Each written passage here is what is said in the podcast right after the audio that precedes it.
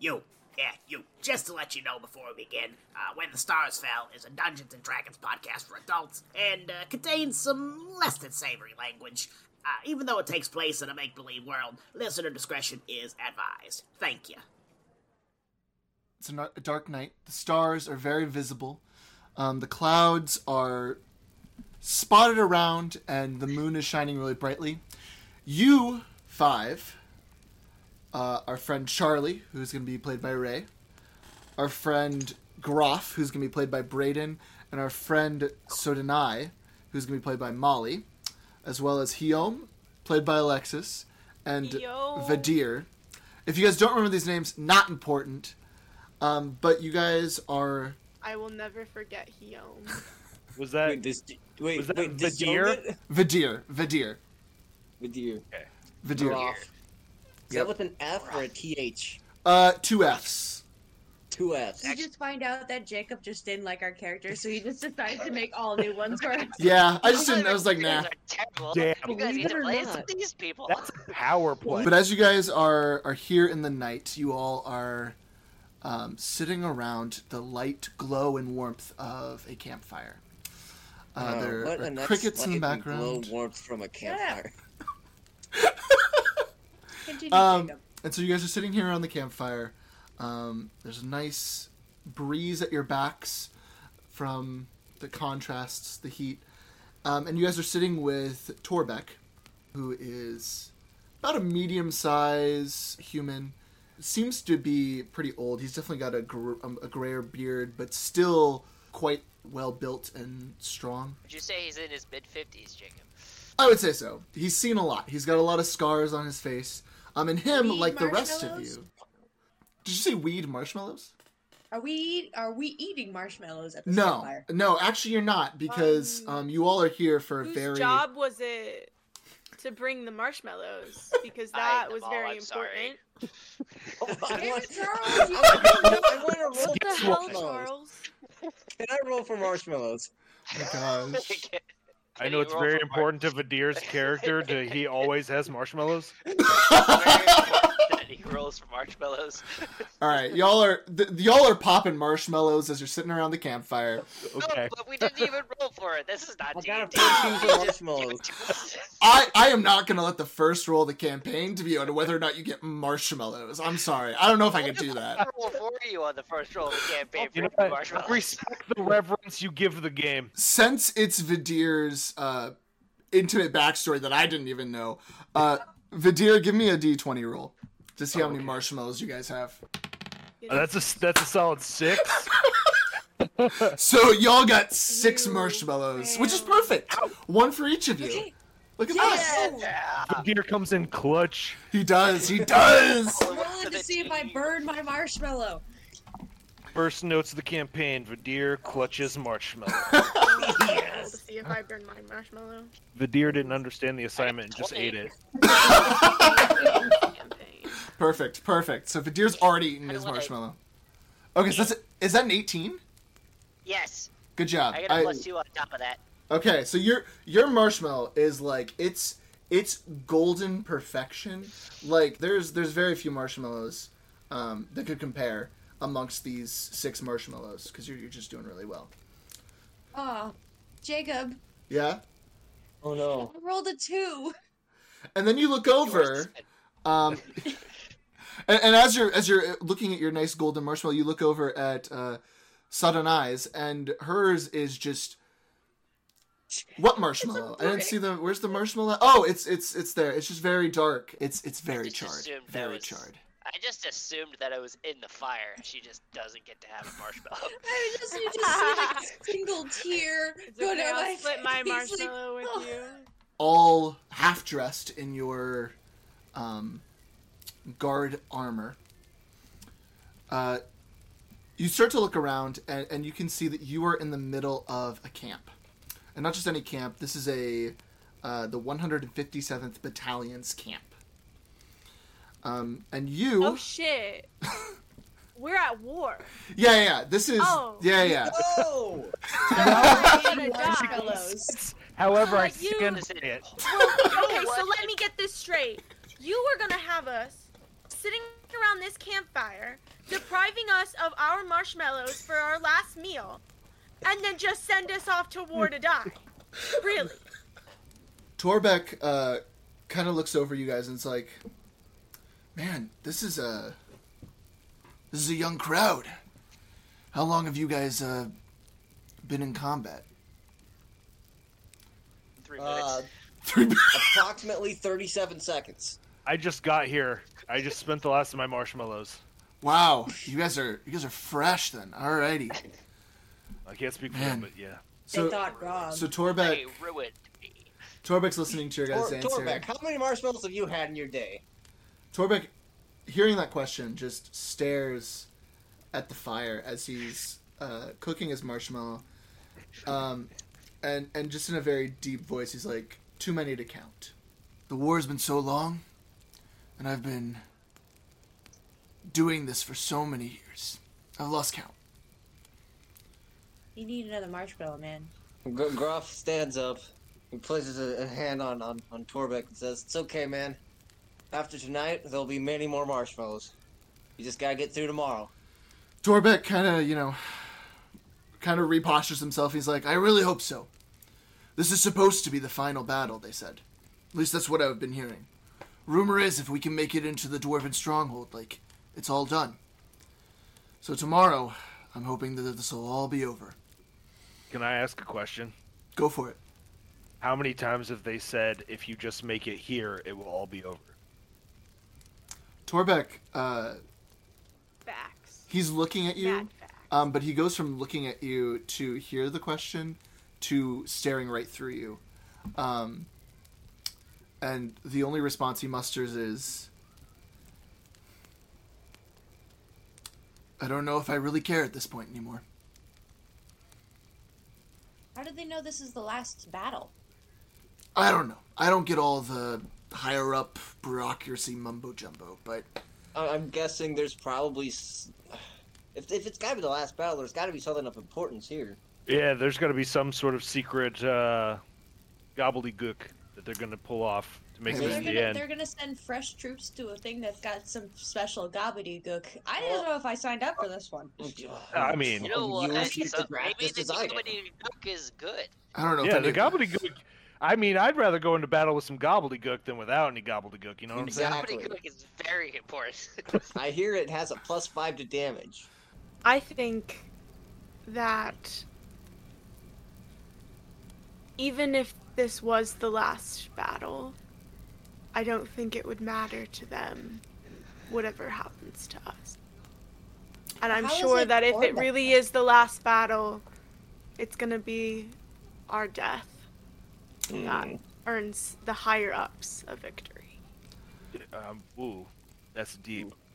Torbeck just, shakes his head, and he's like, "I can't argue with you there." And in that moment, as you're all reflecting, you hear the sound of a really loud horn, and it just echoes throughout the camp.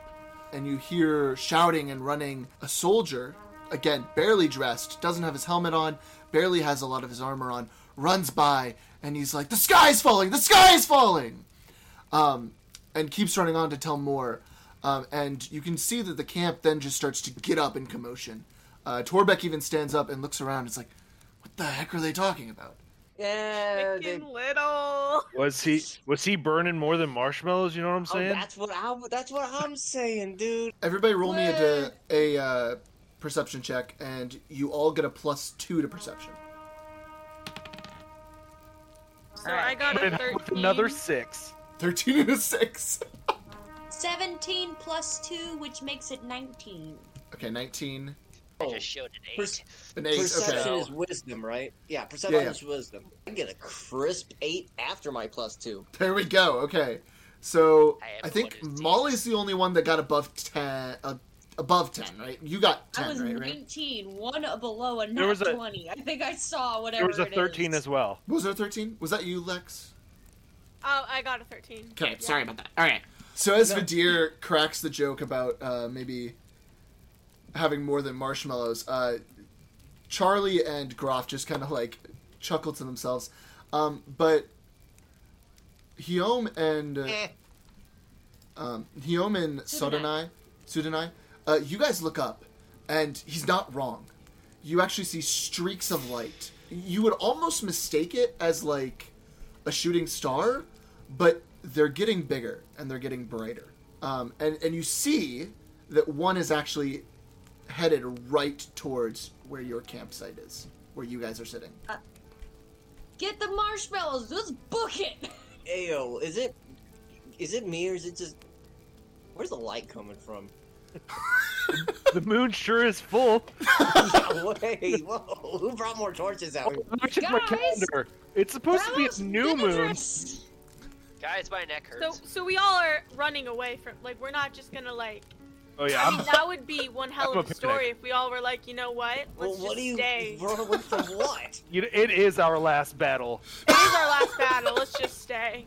But as you guys are talking, all of a sudden, this full moon just became like. A lot brighter, like almost whiting out the ground. And it is at this moment that you guys know something's happening. So what are you guys going to do? I'm going to run. Run! I'm not much more than a soldier. I'm going to fucking book it. I got a family to go to. So as you guys are beginning to anyway. Run... Roth's not running. He's kicking back. He's like, well... I have my marshmallow. Okay, so nice and Groth. There's always one. Groth is gonna make me a dexterity saving throw at disadvantage, and you only get +1 on the dexterity. You still want me to fail. My lowest is 16. My highest is 19. As everybody's running away, you just are chilling back and relaxing, and as you are like leaning back, you see. This giant bright light, like, coming at you, but instead of it coming right at you, it falls right in front of you where the fireplace is. And so you were sitting on the edge of what is now a crater where the stars barely missed you. Can I go back to grab him? Yeah, you can go back, yeah. Okay, I'm going to try to hoist him over my shoulders. Do I need a roll for that? I'm going to come back and ask if he's a god. Me? A god? No. I'm just your average Groff. He's so cool. But Molly, I am actually going to have you do another perception check for me. And also, Joe, go ahead and give me a perception check since you came back to ask if he was a god. As you guys are, like, talking to Groff and trying to get him out of there, you look over. And out of the crater, there is these orbs, right? And these orbs seem to, like, rise up and form into a humanoid shape. And from there, these orbs then start to suck in the ground around it. And the crater gets a little bit wider. And it starts to... Suck? What? Do they suck the log that Groff is lounging upon? You know what? Give me a D20. Give me a D20 roll. Evens, yes. Odds, no. If they do anything, they sucked up the rest of the marshmallows. 13. Okay, so no. That log that you're sitting on, thankfully, did not get sucked up by the orbs. But the one across from you did. And as it gets sucked into this,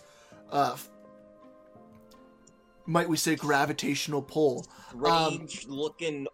yeah, orb creature. It... splinters the wood apart, and the wood starts to take form of its, like, torso area.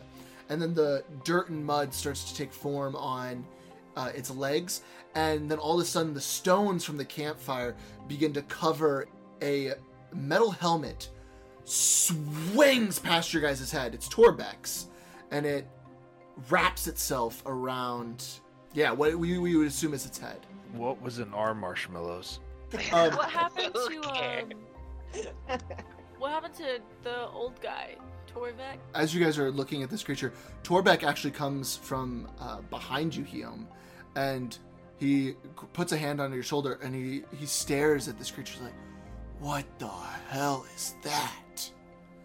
So this is not normal in battle. And that's Vadir Jr. This is not something you've seen before. Look, man, I, in all my years of, like, warfare, I've never seen anything like this. I don't know if this is some, like, dwarven weapon. I don't know, man.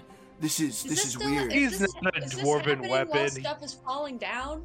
He's my son. So first off, Molly, yes, as you look up, there are more of these streaks of light that are falling to the earth, and you hear just impacts of craters all around.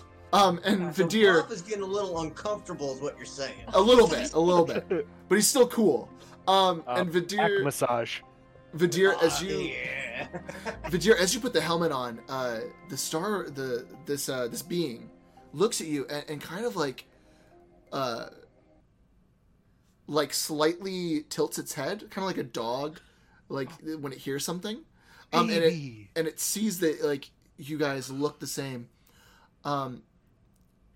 And then it's in that moment that you all hear this painful but very clear sound that you can only hear in your head. And it's just, who am I? Who are we? That's some deep shit. And it just continues. And it's this relatable. Constant. It's really... Yeah, it's like on. It's like the human experience. Actually, that's why it's so painful. I'm gonna hear into my head. You're my child. You're Vadir Jr. Look at your say, baby boy, Vadir. In the cacophony of who am I? Who are we? Who am I? Who are we? There's one voice that you hear that comes through, and it just says, "I am Vadir." I mean, you can just be Vadir if you want to. I just, I'm Vadir, so I were like, you were like Vadir Jr. You're gonna be like my buddy, my pal. He then tilts his head the other way in more confusion. Yeah, this dude's not dwarven. This is Vadir Jr. That's what I'm trying to tell you guys. I was gonna say, obviously the dwarves didn't send it, so what about the Fae? The Fae could have sent it. Torbeck is just staring at this being, and he walks a little bit closer, and he goes, "It could be the Fae, but they just don't. They don't get involved in conflicts. They do their own thing. And even when we asked for help, they were like, no, we aren't getting ourselves involved. So I can't imagine it would be the Fae. Wants to give the runarounds. I mean, I can ask him. Oh, Vadir Jr. Yeah. What are you? Vadir Jr. Who sent you? Who sent you? And the last thing you guys hear before the mist comes in is Vadir saying,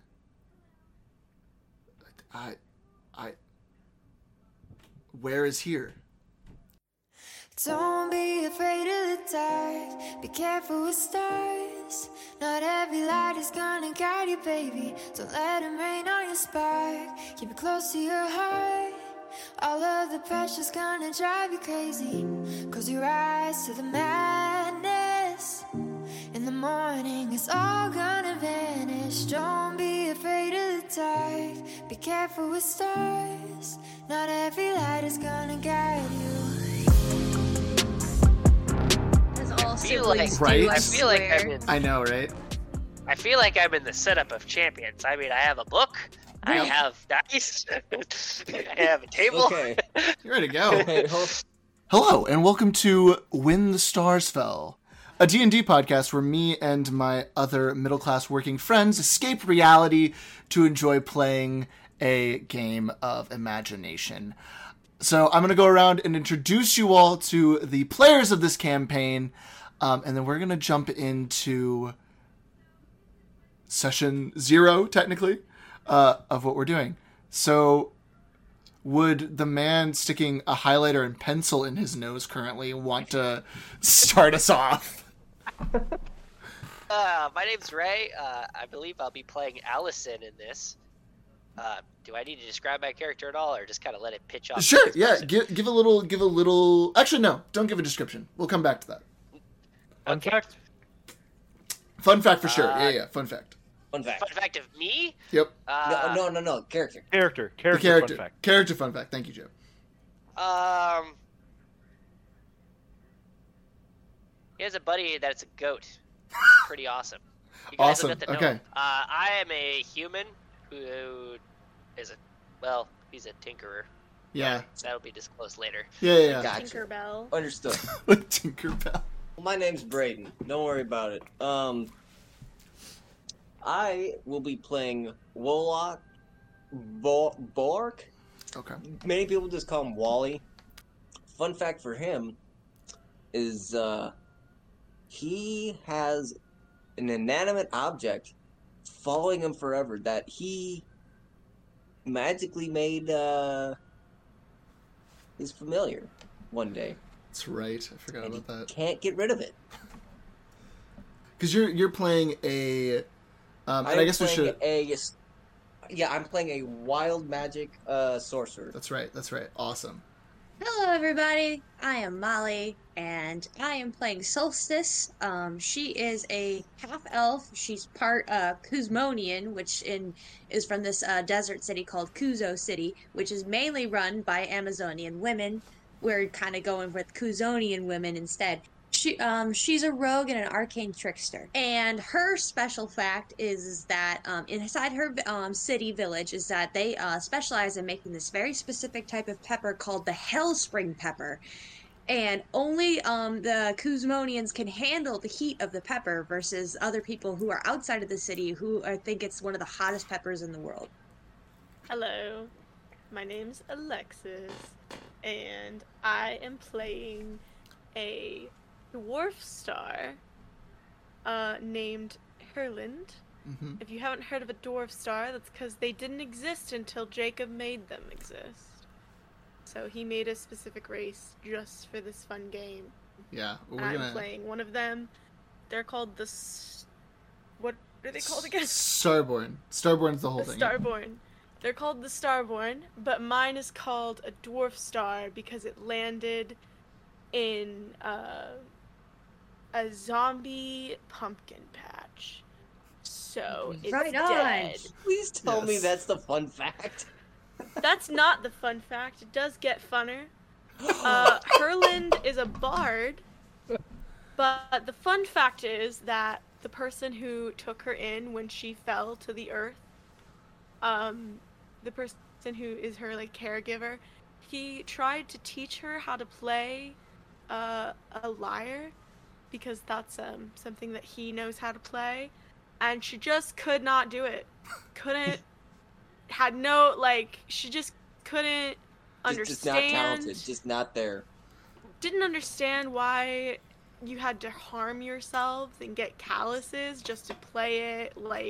It just didn't make any sense to her. So she never learned how to play the lyre, and she did feel a place of sadness inside herself because she found out she could not be good at everything. That just reminded me. I totally forgot to.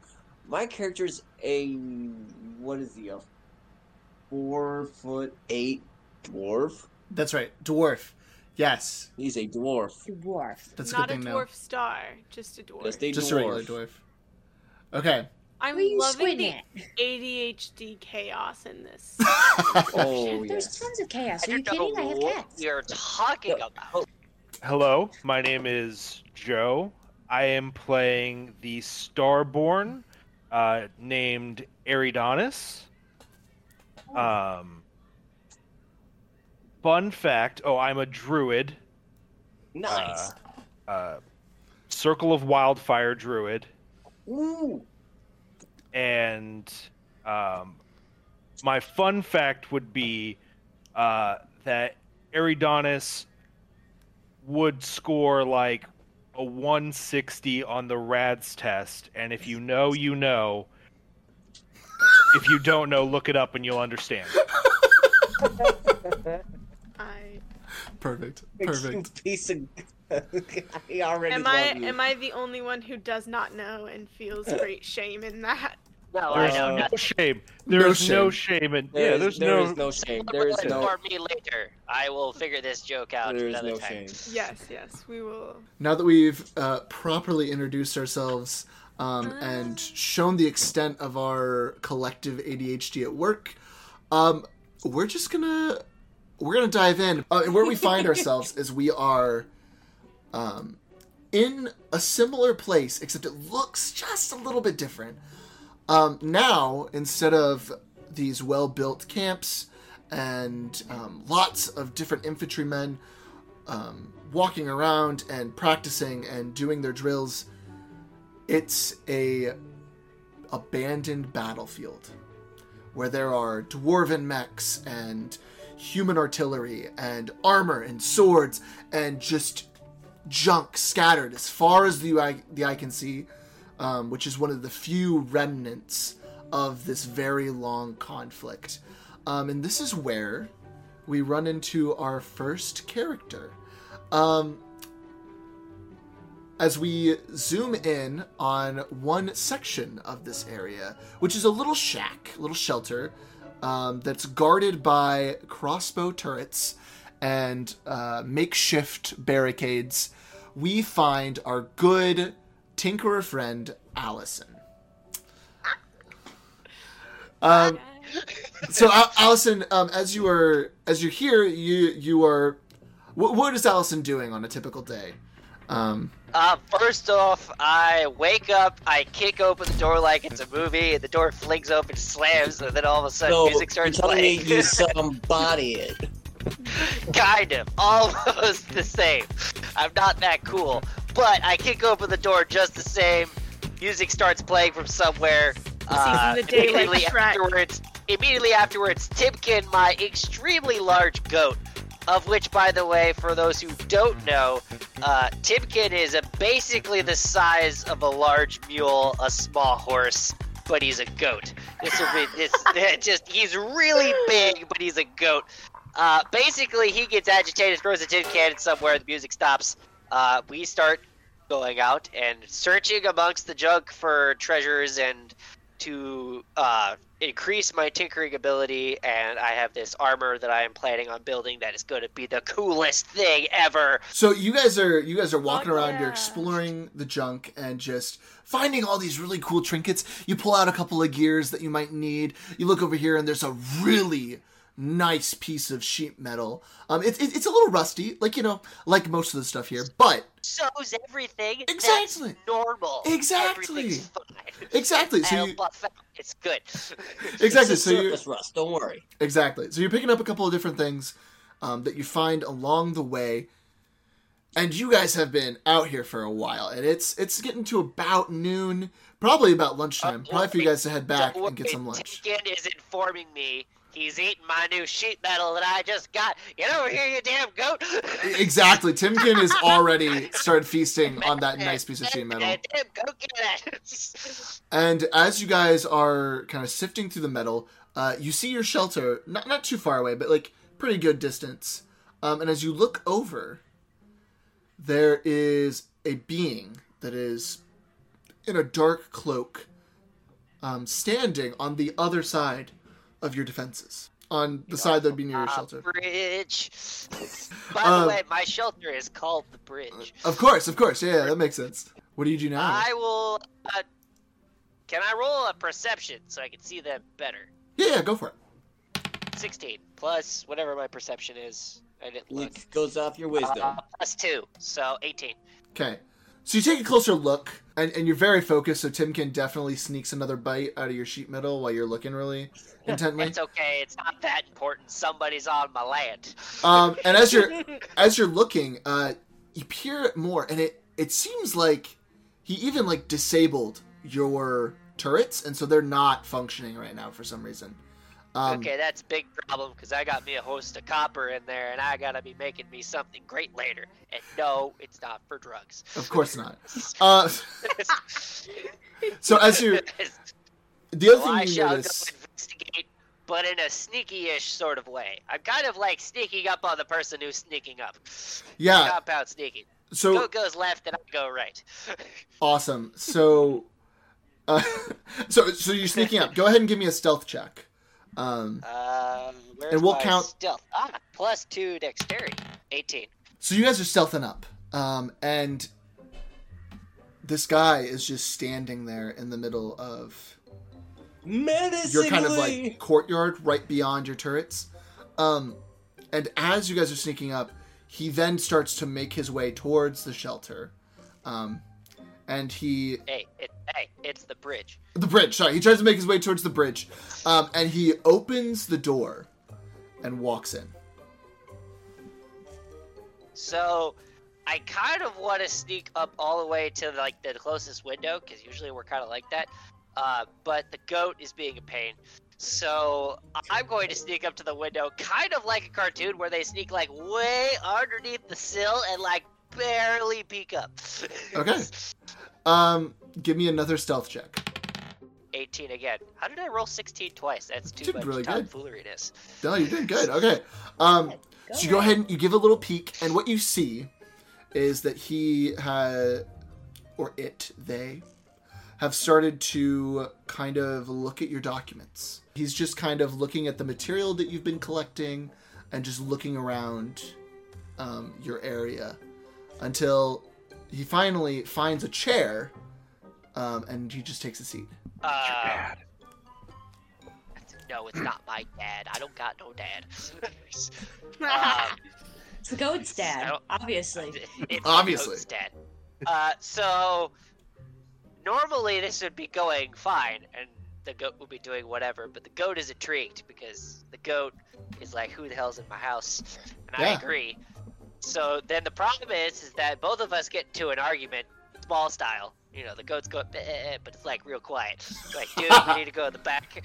We need to go. I need to come in through the house. And he's, no, I don't want to go busting in through the door. You stupid. No, shh. You gotta be quiet. He'll hear us. So as this conversation's happening, real tiny, and it's funny because we're both hiding underneath the windowsill, talking about going inside. I'm talking to a goat. All right, give me a stealth check to see if you guys can be how quiet you guys are. Enough. This is a 6, so that's plus 2, that's an 8, so we're getting caught. Damn goat. So as you guys are talking and, like, going back and forth about your plans and what you're going to do, you hear this voice, and it said, "We could just talk, if you're interested." And as you look up at the window, there's this being, you can't see his face, he's very covered in this cloak, and has, like, this very ornate mask that he's wearing. He just has his arms folded, and he's on the windowsill looking down at you guys. Unfortunately, there's no time to actually change into battle gear, so I'm gonna roll athletics and see if I can just bust through the window with everything I've got and just see what happens. It's clearly no time. We've been caught. Time is no longer on my side. I gotta bust through this window. I gotta see who this guy is. I don't even care. It's my own window. You're telling me you're gonna bust through and you possibly roll like a 3. It's like. Blades of glass just sticking out of you. Yeah, give me athletics check. Break it, and he just. How does the goat feel about this? The goat. We're not talking to the goat. I'm just going. The goat's got my 6. You'll see what the goat. Yeah, we'll see what the goat's feeling. Let's see. I got a 16. Rainbow Six Sieged my way through the window. As you like Rainbow Six Siege your way through the window, the cloaked figure backs up and kind of lets you jump in. The goat, he just kind of waltzes his way in. So he waltzes his way in. He's standing there next to you, and this figure, he's like, "There's no need for violence. I'm here to give you an offer." Who are you? What's your offer? Why are you here? All you need to know is that my name is Mr. Mann. Please. Original Mr. Mann. That's my kind of guy. He's your father. He just doesn't want you to tell you his real name. He's not ready. Mr. Mann. Please, shall we sit? No. Fair enough. Understandable. And he then puts his hands behind his back, kind of like in a resting position. And he begins to walk. Timkin the goat is circling behind the man as I'm talking to him. Yep. So he's circling behind, and the man is just kind of walking. And he says, "I have a mission." Or he pulls back. He's like, "But first, it seems to me that you're trying to build quite an immaculate creation here." Thank you. That's a proud father if I ever saw one. Daddy! I've never seen one. Daddy, Mr. Mann! Mr. Mann. Mr. Daddy Mann. Mr. Daddy Mann, thank you. And as he's like, kind of walking around, he's like, it's a very interesting and fascinating design. I'm really excited to see its completion. But I do notice that you are lacking a certain power source. Is that correct? Yeah. It has it. It's under research and development. We haven't exactly gotten into that stage yet. The goat in the background goes bah! Really aggressively because he's part of development. And the research he's developing. the being kind of looks over at the goat and acknowledges it. He turns back to you and he says, what if I told you I might be able to give you something that would further that research along? Look, in my extensive research, I haven't found anything powerful enough to do it yet. However, I'm working on some efficiency stuff, and I think I can make it through. I appreciate what you got. So, at that moment, he pulls out from his cloak a scroll. First of all, that clearly can't power my machine. Although it runs on combustibles, that scroll won't be that worth it. The being chuckles to himself. He says, no. It's what's on the parchment that I think would be of most interest to you. And he puts out the scroll to hand it to you. Do you take? Sure.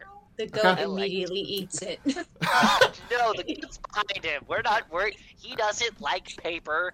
He likes metal. He likes metal and other consumables. So So you pick up the scroll. Do you decide to read it? Yeah.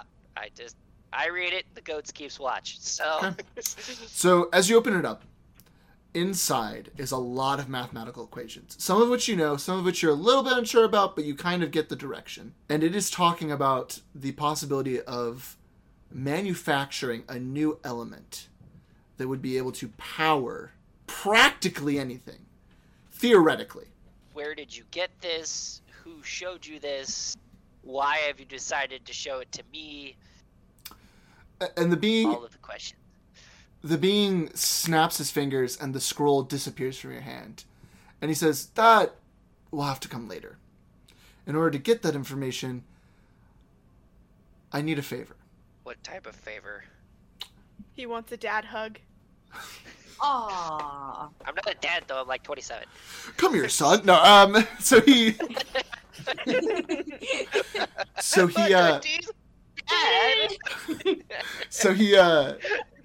He pulls out another card from his cloak, and he says, I'm putting together a team. A team to help me acquire. Hold on, quick pause. Does the guy have an eye patch? Weirdly enough, he sounds like something. No, I'm kidding. He doesn't sound like that. No. Please don't be doing this to me. Sounds like Morgan Freeman. But he says, I'm putting together an adventuring party. You see, there's certain artifacts that I need want to acquire. I need a man with a certain particular set of skills. You are a particular man with a certain set of skills. Certain set of skills that I require. You will be rewarded handsomely in addition to this information about this power source, of course, and plenty of riches beyond what you may or may not know. I don't exactly work well with others. I've been by myself a long time, and I think you're well aware of this. I am. Right. I've heard a lot about you, and this is true, but I believe that your skills are important enough that I'm willing to risk that. And either way, you'll get paid. All right. Shut up, Timkin. I'm talking here. Go eat your can, and I throw a can towards the goat. The goat starts eating the can. By the way, the goat is very agitated that I threw his favorite can at him, and he's agitated I told him to shut up. Later. So he hands you another card, and it looks blank. Like, it doesn't look like it does anything. Or it does anything on it, I should say. And he hands it to you.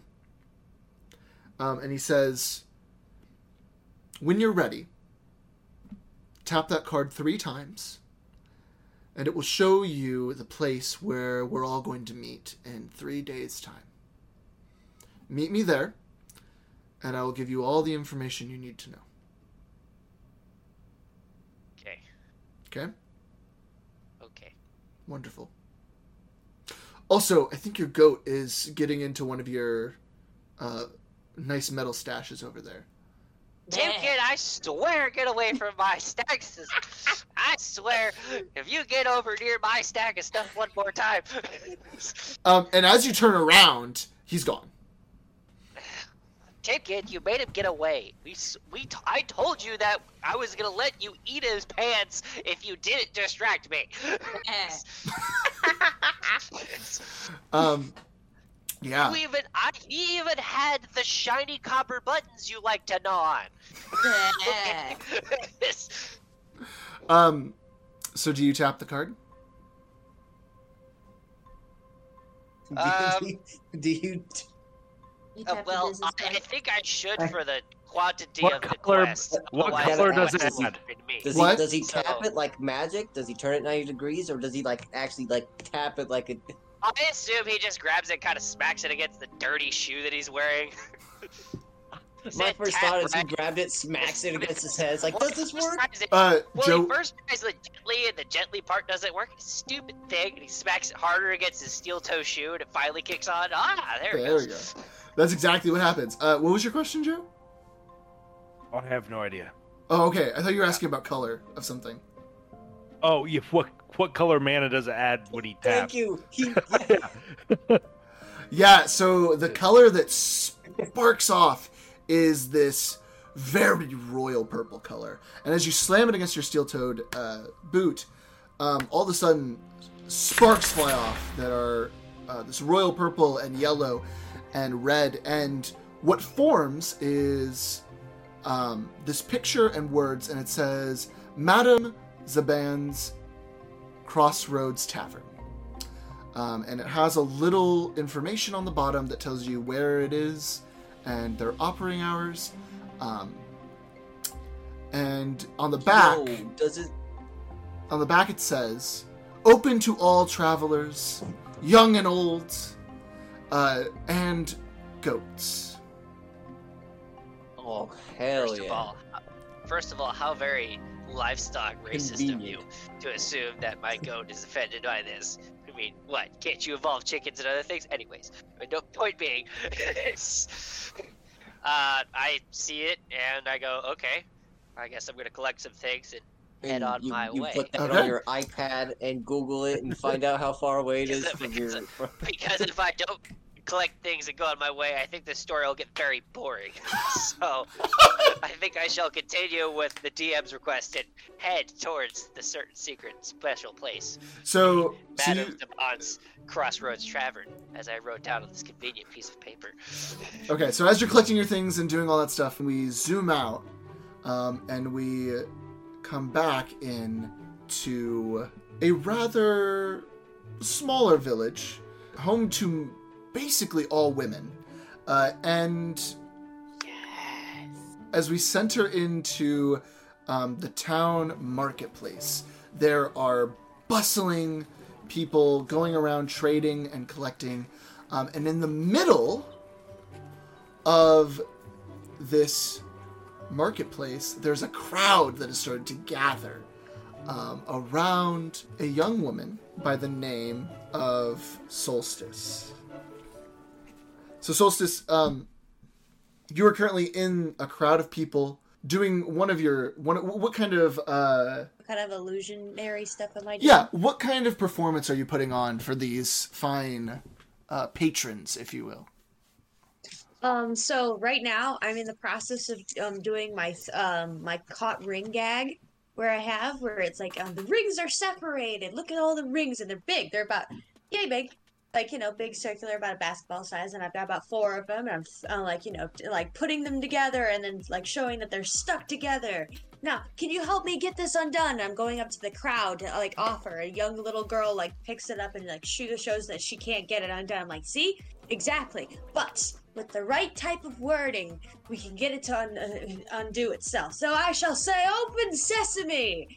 And then I do my hands in a quick motion. Next thing I know, they become disconnected. The crowd claps. In the background, my serious little friend, Mr. Wiggles, my familiar, my otter friend, is going through the crowd and is stealing from the pouches of all those who are watching. Yeah, he is. And he is making bank today. And the crowd is cheering. The crowd is cheering, and they're like, "Oh, wow! That was so cool! Oh my gosh! Whoa!" And that little girl... Yeah, that guy in the back frothing at the mouth going, "Oh." There's always one. And that little girl at the front, her eyes are just huge, and she's like, "How did you do that? Oh my word! We can't reveal our tricks. That's just how it is." Wow. These are it's all magic, obviously. And now, yeah. I start pulling out like a deck of cards, and I start going through there, and my otter friend like does like a little whistle, and I kind of look up to see that he kind of gives me like a weird little like thumbs up with his little arm, just like, "I got it, I got the stuff." And I nod my head, and then I put the card deck away. I'm like, "All right, well that will be all for our show today, folks. It looks like I'm running out of time." Yeah, the crowd is saying that. They're like, "What? Whoa! You're done already? Come on! One more! Alright, I guess I can do one more. Who's up for a volunteer?" And you see, from the back of the crowd, a hand raises. And it is covered in a black cloak. All right, I'll take the mysterious, suspicious-looking one in the back. The crowd chuckles at that and laughs, and they're like, "Oh, that's a funny joke. Did you hear that suspicious guy?" And this cloaked figure walks through the crowd, approaches you. He has his hands kind of folded in front of him, and he says, "How can I be of assistance in this trick?" All right. "I'm going to need you to pick a card," and I pull out the deck, and there's a bunch of different cards for him to choose from.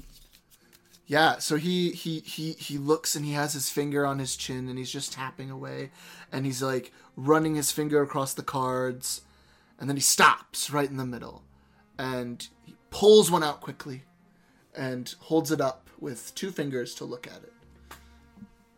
All right, and so then I say, "Okay, remember that card." I take the card, and I put it back in the deck, and I shuffle it in many different ways, making it look real fancy with the big fancy shuffles. And as I'm shuffling, Mr. Wiggles is coming back to the stage, and eventually I stop shuffling, and I go, "Watch," as I make your card appear. And I hold the deck, and I begin to shake it, and I look like I'm focusing really hard, and the card begins to raise the one that he picked from out of the deck. So as you're doing this, can you go ahead and give me a perception check? DC 17. Sure. You said a D17? DC 17. That means like you have to beat a 17. Yeah. Oh, okay. Yeah, sorry. What are you rolling? Just a D20. Die? Yeah, perception check. Oh, perception. So that's plus your... Oh, so that don't even matter. Yeah, so you do the trick. You do all the cool card tricks. And as the card comes to surface, you notice that it's actually entirely blank. There's nothing on the card. Huh. That's a new one. Gangster move. And the black and the cloaked figure says, "Seems you didn't get my card. It seems that you got yours." All right. Well, thank you for coming to the show, everyone. I'm trying to dispel the crowd a little bit as they're like, you know, leaving. They're all like excited, like, "Oh my gosh, how did they do that? Oh my word!" And some of them are disgruntled and being like, "Oh man, I want to see more magic." And you hear Mr. Wiggles crawls up onto my shoulder, and he kind of gives me like a little ear kiss right now next to my earring, that kind of is like our signal for him to tell me like I got a lot of money. So it's like, yeah, good job, buddy. You did a good job today. And I hold up the card, and I go, "Hey man, listen, I understand wanting to volunteer for a trick and everything, but you know, you don't have to outdo me like that. Next time, give me a heads up. We can work together on this, you know?" He raises a hand. He's like, my apologies. I just thought it would be an amusing way to introduce myself. Hello, my name is Mr. Mann. Mr. Mann. Yes. You're kidding, right? No, I don't believe so. I believe that is my name. All Though right. I can see how it would be humorous. It's a little surprising, needless to say. It sounds like somebody's making something up, but I will go into it. Obviously, you're here for a reason, since you decided to interrupt my show to, volunteer for your own little gag. So, what is it exactly you're here for? Well, straight to the point. I like that. It seems that you've already collected quite a bit of money. Your otter friend is quite skilled. Quiet down on that. As, guard is, passing by, with the staff and everything. Don't you realize you could get us into some serious trouble? We're trying to make a living here. So he leans down and he says, what if I could offer you all the money you could have hoped for? Well, that's an offer I don't know if I can refuse, sir. But that's very hard to come by. Let's just say I have a certain mission that I need some people to go on. To collect some specific artifacts. And I'm willing to pay quite handsomely for these artifacts. All right. Will it get me out of town, at least? I've been stuck in this village for my entire life. Oh, I'll be honest, I've never been outside of it. You'll get to see the world. These artifacts are quite distant. They're in many different parts of the continent, and it would require you to travel quite a bit. Well, considering the fact that I've been here my whole life, I can't see why I would refuse in this regard. Not only would I be getting money, which would help me get to get higher up on the system, which would make it so I wouldn't be struggling and I can save my mother, but then I would be happier as a person and be more powerful. Plus, I am interested in looking toward the circus. I've seen them come every once in a while to the big city of Kuzo. And so far, I haven't gotten to actually go and be in an actual show. They kind of do traveling stuff every once in a while, you see. And I always tend to miss it, the actual show and their big circus location. So I'd love to go see it in person. The being, Mr. Mann, he just chuckles to himself and he says, you have quite the ambitions. I'm sure you'll go far. If you're interested, that card in your hand, it will tell you where we're meeting in 3 days' time. I'm putting together a team. There's a couple of other people that are going to join you and hopefully join you. Okay, you hold up. Slow your horses.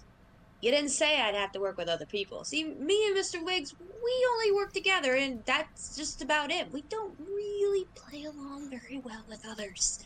It's funny, that's what the other guy said. But I think that there are particular skills that you have, and that these other people have, that will make it necessary for you guys to work together. Listen, does it change my cut? That's all I'm asking in this regard. Your cut is your cut.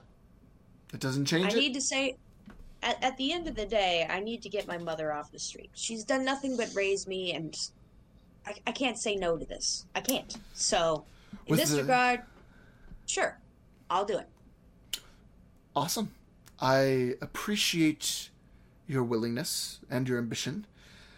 When you're ready... Yes. I was gonna say she spits in her hand and holds it out like a shake kind of a thing. The man, he looks at your hand, and he points at his mask and around where the mouth is, and just kind of shrugs, and then grabs your hand and gives you a handshake. It'll be close enough. Once you're ready, you can tap that card 3 times, and it'll show you where we need to go. Though, I would be careful. There seems to be some guards that are looming around. You might want to get out of here. Oh, shit! Mr. Wiggs, we gotta run! And as you turn back around, he's already gone. All right. Well, the guards are starting to get closer, as the guards are, and they're like, "Hey, stop her!" And I start making my way down an alley, and I book my way down, and eventually I get to a an end to that situation. Not an end, a dead end. That's what I'm thinking of. Get to a dead end, and I look behind me, and the guards are like still like looking and searching. I take my cloak and I spin it inside out to change it to the getaway gecko cloak. Okay. And I use the cloak to help me climb up the to the rooftop and away from any prying eyes over to where my home is, which is an abandoned water tower. Since it's a desert, it's not really a water tower. It's an abandoned water tower that's where she's got like a little setup. She's got a hammock, and there's a little area where it's a chest, and her mother is there. And she goes up to her mom, and she gives her a kiss on the cheek, and is like, "Hi, Mom. I hope everything was going okay." Yes, it's been so long. How was your time in the market? It was good. It was good. Very prosperous today. And Mr. Wiggles comes up to her, and he empties out his little arm pocket, and like several coins fall out. Wow, none of Mom, them were like. What deep voice you have. Shut up! Yeah, Mom, what deep voice you have. This is just how I talk. She picks up the coins, and she puts them into a box, and she goes, "Maybe one day we'll finally get a home." As long as I'm here with you, this is all the home I need. One day, but, you deserve better. But let's be real. You raised me. Of course, no. We need to get a house. Like that's a necessity thing, right? Like shelter's important, but with you, like it's home. Mom, I have to tell you something. She sits down next to her, so she's eye to eye level because she's sitting cross-legged on the floor, on a mat. And she puts her hand on her mom's knee and goes, "Mom, I'm gonna go on a trip for a while." Oh. All the money in the chest is yours. All of it. I get back. Is this the circus thing that you've always wanted to do? Oh, dear, I'm so excited for you. I'm so glad. It's similar to that, Ma, but I hope to return. I don't intend to leave you here by yourself forever. Oh, I'll be all right. I've got me and my knitting to do. Do you need me to live, Mr. Wiggles, here? Oh, please, darling, I'll be fine. Mr. Wiggles is better with you, anyways. Plus, he eats all my cookies, and I would rather him not. So. You make good cookies, Ma. I try to tell you that all the time. And Mr. Wiggles does a little chirp in response, as otters do. They whistle when they're excited. With that, she gives her mom a hug, and she lets Mr. Wiggles come up to her and give her a little nose boop, little nose smoochins, and she goes, "All right, I'm gonna head off on this trip. I will. I look forward to seeing you again. You'll get letters, and try to stay away from the guard, okay?" Ooh, of course. You be careful, though. All right, those trips can be dangerous. I'll be careful. I'll use my getaway cloak. Okay. All right, and then she taps the card, the three times, and then she disappears. Awesome. Okay. Perfect.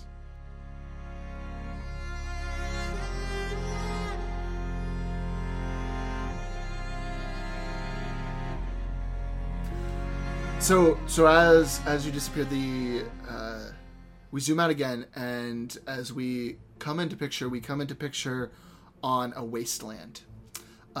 There is dead bushes as far as the eyes can see. There are trees that have fallen over and are decaying. There are mushrooms growing everywhere, and there's this thick cloud that helps filter out the sun, that keeps everything from decaying super quickly. And in the midst of this, we see a large pumpkin patch. The pumpkins seem like normal pumpkins from a first glance, but they are being taken care of by Herlinde and her caretaker? Thyman. Correct. Thank you. And Thyman. Yes. And Thyman is just coming in after looking at the pumpkin field. He walks in the back door and he wipes his brow, and he comes and sits down at the table, just kind of to rest a little bit from being outside for so long. And what is Herlinde doing at this moment? So Herlinde, she takes her, she probably takes her just big pumpkin. She's very weak. Her body it's made up of different rotting components and random bones and broken weaponry, so she doesn't have a lot of strength. So she probably just would take one pumpkin, and she walks in after Thyman and sets the pumpkin down on the table, sits next to him, patiently looking at him, and she asks, "Is there anything that I can do for you, Thyman, or get for you to make you feel comfortable?" Thyman laughs, and he's like, "I mean, I'm already dead, so there's not a whole lot you can do." And he's like, nah, I'm just tired. It's been a long day. Did you, is this the last of the pumpkins that we were supposed to bring up? Can't remember, I lost count. No, Thyman, I'm very sorry. I will bring up the rest of the pumpkins, but, I just wanted to check on you first. No worries. Just gotta get those up eventually. I'm okay, though. If you want to go get the rest of those pumpkins, you go for it. Also, I think I put the wheelbarrow behind the shed. Maybe that'll help carry some of them. I know they can be big. You know how the fruits and vegetables grow around here. Yes. Of course. Thank you, Thyman. Of course. And she gets up from her chair and rushes out the door with her cloak on. She goes directly to where the wheelbarrow is, picks it up, and starts to walk back towards the pumpkin patch. And as you walk towards the pumpkin patch, you can see the pumpkins that need to be moved. And at one of them, one of the larger ones, there is a tall figure in a cloak. We've heard the song and dance before. Standing and looking at the pumpkin. Oh, why, hello, neighbor. It seems as though we are matching. You have a black cloak, and as do I. The being chuckles a little, and then you hear him inside your head. Yes, it does seem that we are matching. You're Herlinde, right? Yes, how do you speak to me inside my head? I thought I was the only one who could do that. Telepathy is a magical property that exists a lot in this world and can be done by many different people. I was curious, is Thyman here? And she gets very, she like stiffens up and kind of like puffs out her chest a bit. And she says, no, why were you asking? Why do you need to see him? I need to speak to him about a quest. I'm in the search of some people that would be able to help round out this party I was creating, and I thought he might be interested. Well, like I told you, he's off. He's not home, but he'll be back soon. If you leave the message with me, I'll be sure to give it to him. Give me a deception check at disadvantage. Oh my god. Actually, just a straight up deception check. Don't worry about disadvantage. Well, I got a 6 anyway. Okay. Let me check my modifier. Plus 4, that's 10. Okay. So as you say this, the being kind of shifts its head a little bit, tilts it to the side, gives a little chuckle, and then says, well, maybe you would be interested in the offer that I have. What is this offer? Well, I know Thyman has been searching for his descendants for a while, and I think I might have found someone who might know their potential whereabouts. I'm still gathering some of that information, but it feels pretty likely that we found some of them. Is that so? If you'd be willing to help me out on this quest, I might be able to give you that information. This quest of yours, how... Well, how soon would I be able to finish it in order to receive said information? He just kind of sighs and he's like, that... Honestly, that's up to you and the rest of the team. I'm putting together a team that has a myriad of skills and special skills that would be able to find these artifacts, and my hope is that you will all learn to work together well and be able to seek this out very quickly. Who else is on this team? And she's instantly thinking about this specific person that she's run into many times in her neighborhood, in her village, and she's just praying that he is not a part of the team. And he kind of he shifts a little bit. He says, "Oh, no one from around here. They all come from very different parts of the continent." It's just thank God. I mean, I it doesn't matter to me. It doesn't. I'm indifferent. No need to explain yourself. You're good. Yes, I am good. Okay. I will consider, perhaps, indulging in the idea of this quest. Does it lead to certain death? I, have heard that is quite unpleasant. Death can be unpleasant, but no worries. There's no... Well, I can't promise there won't be death, but it is a perilous journey. But I think that this group of people will be strong together. And you have a goat. And if I die,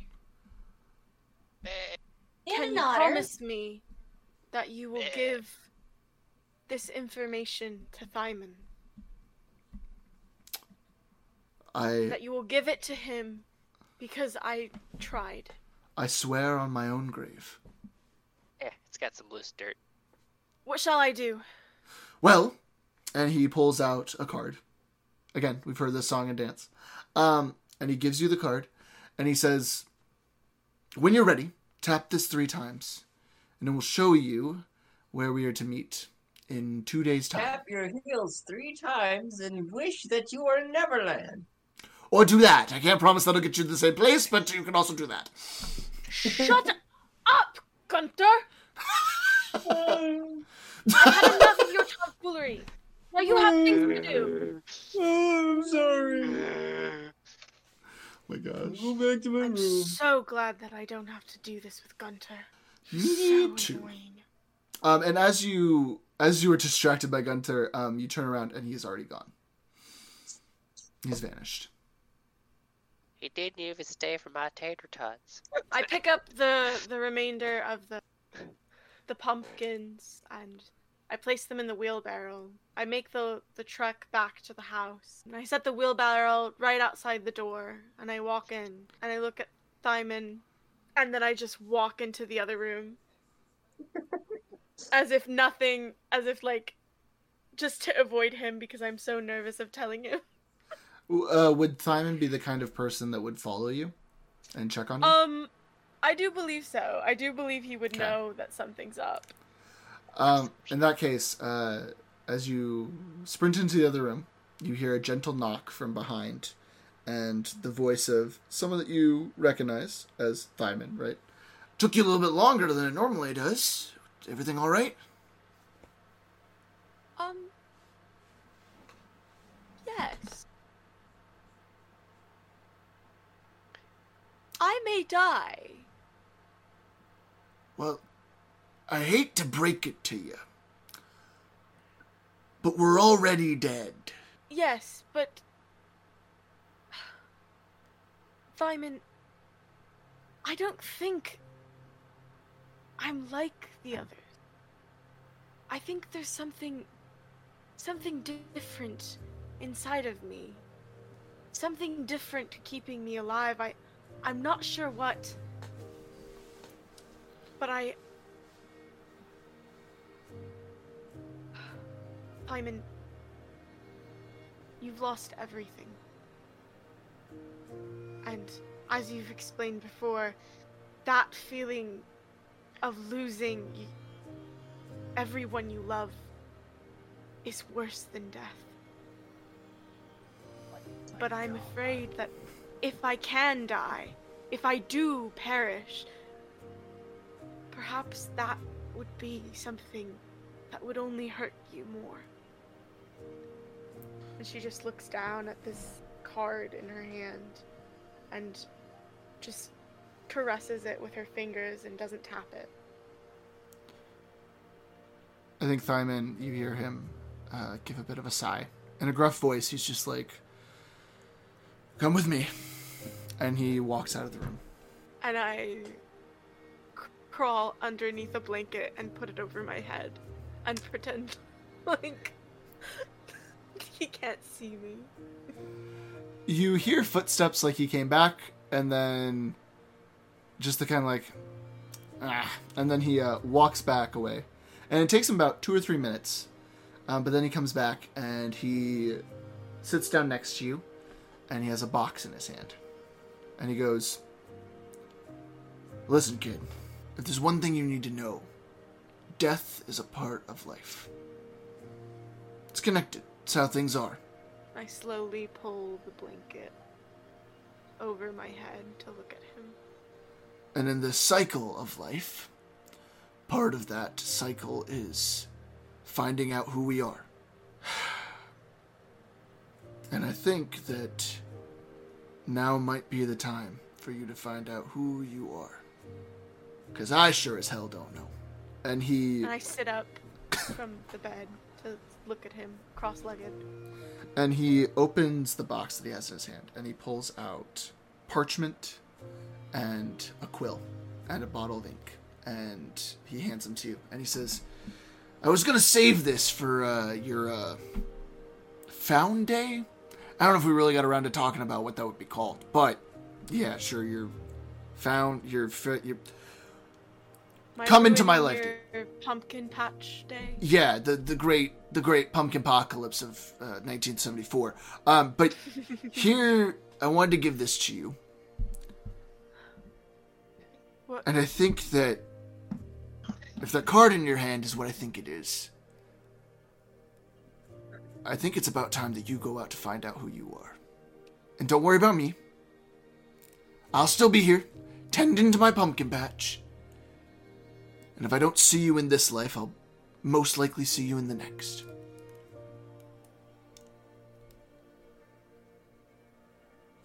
"So, your gift to me is paper.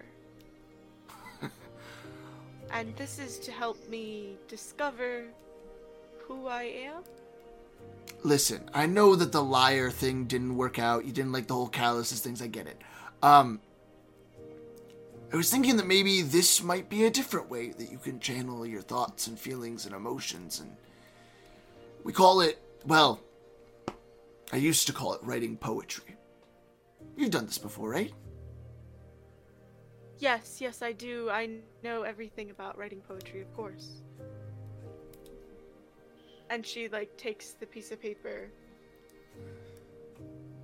and just stares at him, holding it.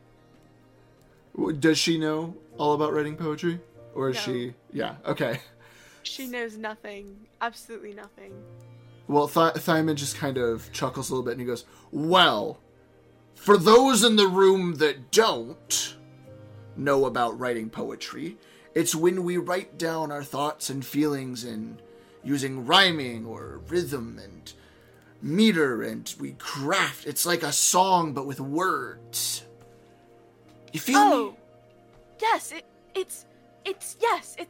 it's music, but on easy mode." "Sure." That's... "Yes, it's simplified. It's...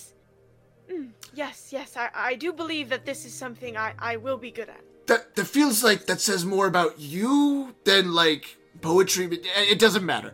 But yeah, basically that is what this is. Yes, I will make you proud. I promise, Thyman. I will succeed in this, even though I could not with the liar. Kid, you don't gotta make me proud. You already do that. Just promise me that you're gonna be yourself. Yes.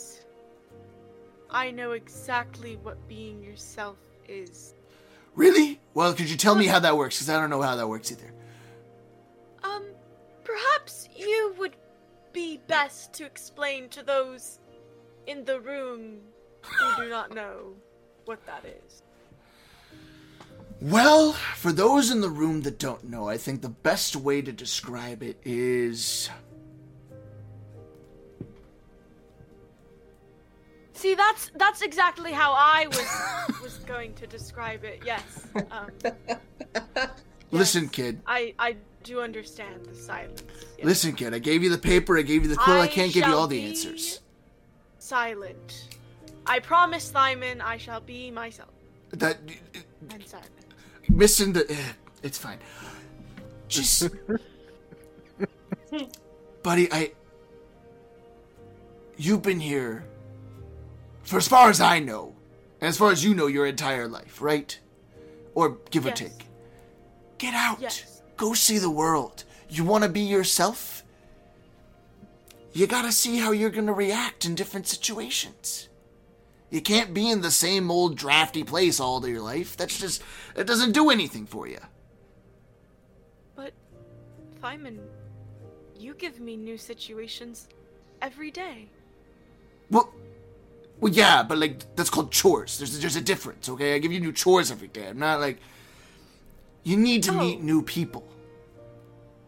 You need to understand the world, because the world is a lot bigger than this dead zone, okay? It's huge. There's, dwarves and humans and elves and, goats. I don't know why, but, the goats are mean. Stay away from the goats. They're, they'll eat anything. Very important.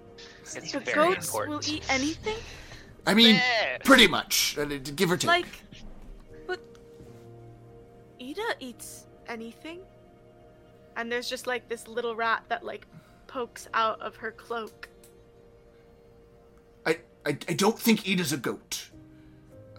Yes. Correlation does not equal causation. That's not how this works here. Yes, but she is not evil for wanting to eat everything. Curious. And, right. And it is not right for you to condemn her. And see, that's why you need to go out and see the world. Take my biases and shove them in the trash and make your own. Wait, that came out wrong. Don't make your own just be... And he kind of just he puts his head in his hands and he's just how do I... He's unsure how to explain this. And he just takes a breath and he... taps the card three times. So he taps the card three times, and on the card appears the same kind of thing. Madam Zanda, sorry, Crossroads Tavern. And it says where it's at, and it's actually just below where you guys live, outside of the dead zone. And he says... You want to find out who you are? Start here. I know Mr. Mann's a little weird, but I trust him. He's a good guy. Or so I know. Complicated relationship. I killed him once. Simon. He killed me. Here I am now. He killed you? No, I'm just kidding. It's a joke. Look how good I look. I washed it off. I look great. Go. You went to the floor with me. Look how fantastic I look. Go find your own journey. Thyman. Yes. There's something that I must speak to you about. Oh? What's that? What is it? And I do fear that perhaps it may ruin your friendship with this Mr. Mann. Friends come and go. That's life, man. I don't know what to tell you. Well, as a wise man once said, fuck them kids. Tell me.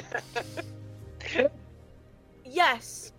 Yes, I shall keep that to heart. Do keep it to heart. It's really important.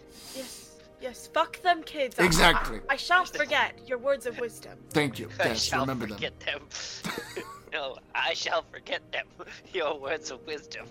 I shall forget them. Exact quote and everything. Your friend, well, he told me that he knew about your descendants. That rat bastard! What kind of information is he keeping from me?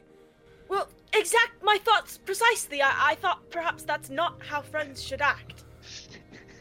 No, that's not how friends should act. Oh, God, he's gonna get an earful from me at poker night tomorrow. If I had known he was your friend, I would have given him some strong words.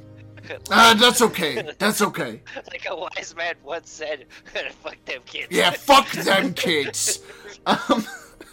Get the fuck out of here. Gunther! You're so creepy. Why are you everywhere? Go away. He really is everywhere. I don't understand, man. He's just constant. Just fucking Gunther. You need to go. I think it'll be good for you. And if you happen to find out where my descendants are, let me know. I'm always open to that. I've been kind of scared to meet them, as you know, but, you know, just I'm willing. It is great news, no, that Herlinde did, in fact, survive. And that she got married and had children, is it not? I was delighted to hear the news myself. He gets a... It's like a mixture of joy and sadness in his eyes. As he reflects on what you just said, and he just says, it really is a great thing. I'm happy for her. She was a bright young girl, much like yourself. Though she could play the lyre, which, no offense. Yes, I am aware I am. But you don't have to be her. You need to be your own person. Yes. And, yeah? I shall go to this tavern. I shall go to discover myself and new experiences that are not chores. But I also need you to know that I do this for you. The love that I have towards you, except for Ida. I am sorry, but I do think I love Ida more. You know, never thought I'd get beat out by a rat, but that's fine. That's fine. Whatever. I see. I give you a quill and a parchment, but apparently that's not good enough. It's a rat. No, I'm just fine. Don't worry about it. I understand your connection with you. Just I promise. Be safe, kid. Simon. I do this so that you will know your descendants. I will find Herlinde's children. If I die, I want you to know that I am so very grateful that I got to have you as a person in my life. You see that, like, Thyman's face kind of, like, scrunches up a little bit, almost like he's gonna cry, but it's clear that he doesn't have tear ducts anymore, so he can't. And he's just like... So instead he shits his pants. Yes, yeah, well... Yes, because he has, you know... He's a zombie, and he's dead. And he just like, he turns around real quick, he's like, get out of here, kid, you're gonna make me cry, alright? Hurry it up. Yes, Simon, yes. And she bows a few times, gets up, collects the paper and ink, and, She puts all the things in her bag, and she lingers at the door for a bit, staring at Thyman. I will not forget you and your kindness towards me. And I expect that you will not forget me and the love I have towards you. And she exits the house.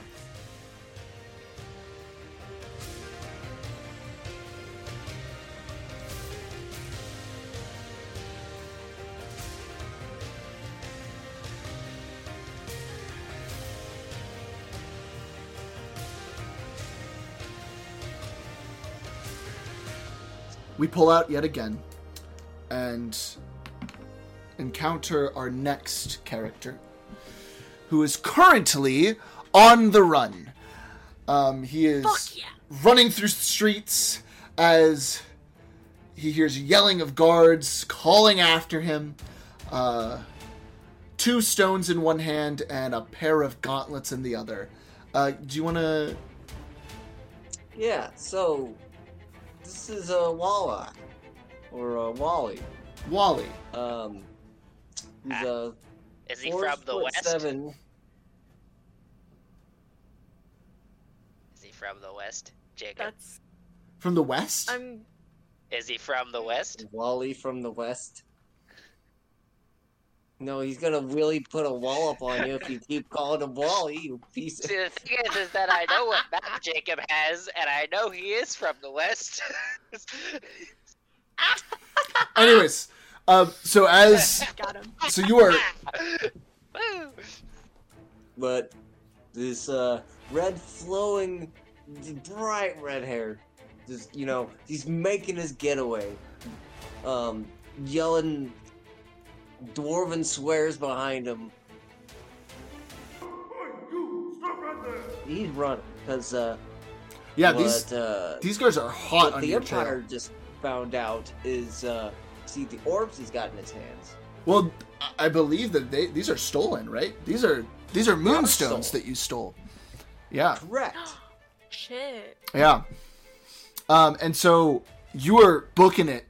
Dive in, dip in, trying to lose them. And as you're running down this pathway, you see a figure and he says, "Quick, down this way." He's like, "I don't know who you are, but okay. I'm trusting you." So you follow him and he runs by and he pushes you back into a corner and stands in front of it, kind of against the wall. And the guards rush past. One of them stops and says, "Hey you, did you see anybody come this way?" And the man's just like, "No, I've just been standing here enjoying the nice day." And the guard's like, "Okay, well, if you see anybody that looks suspicious, let us know."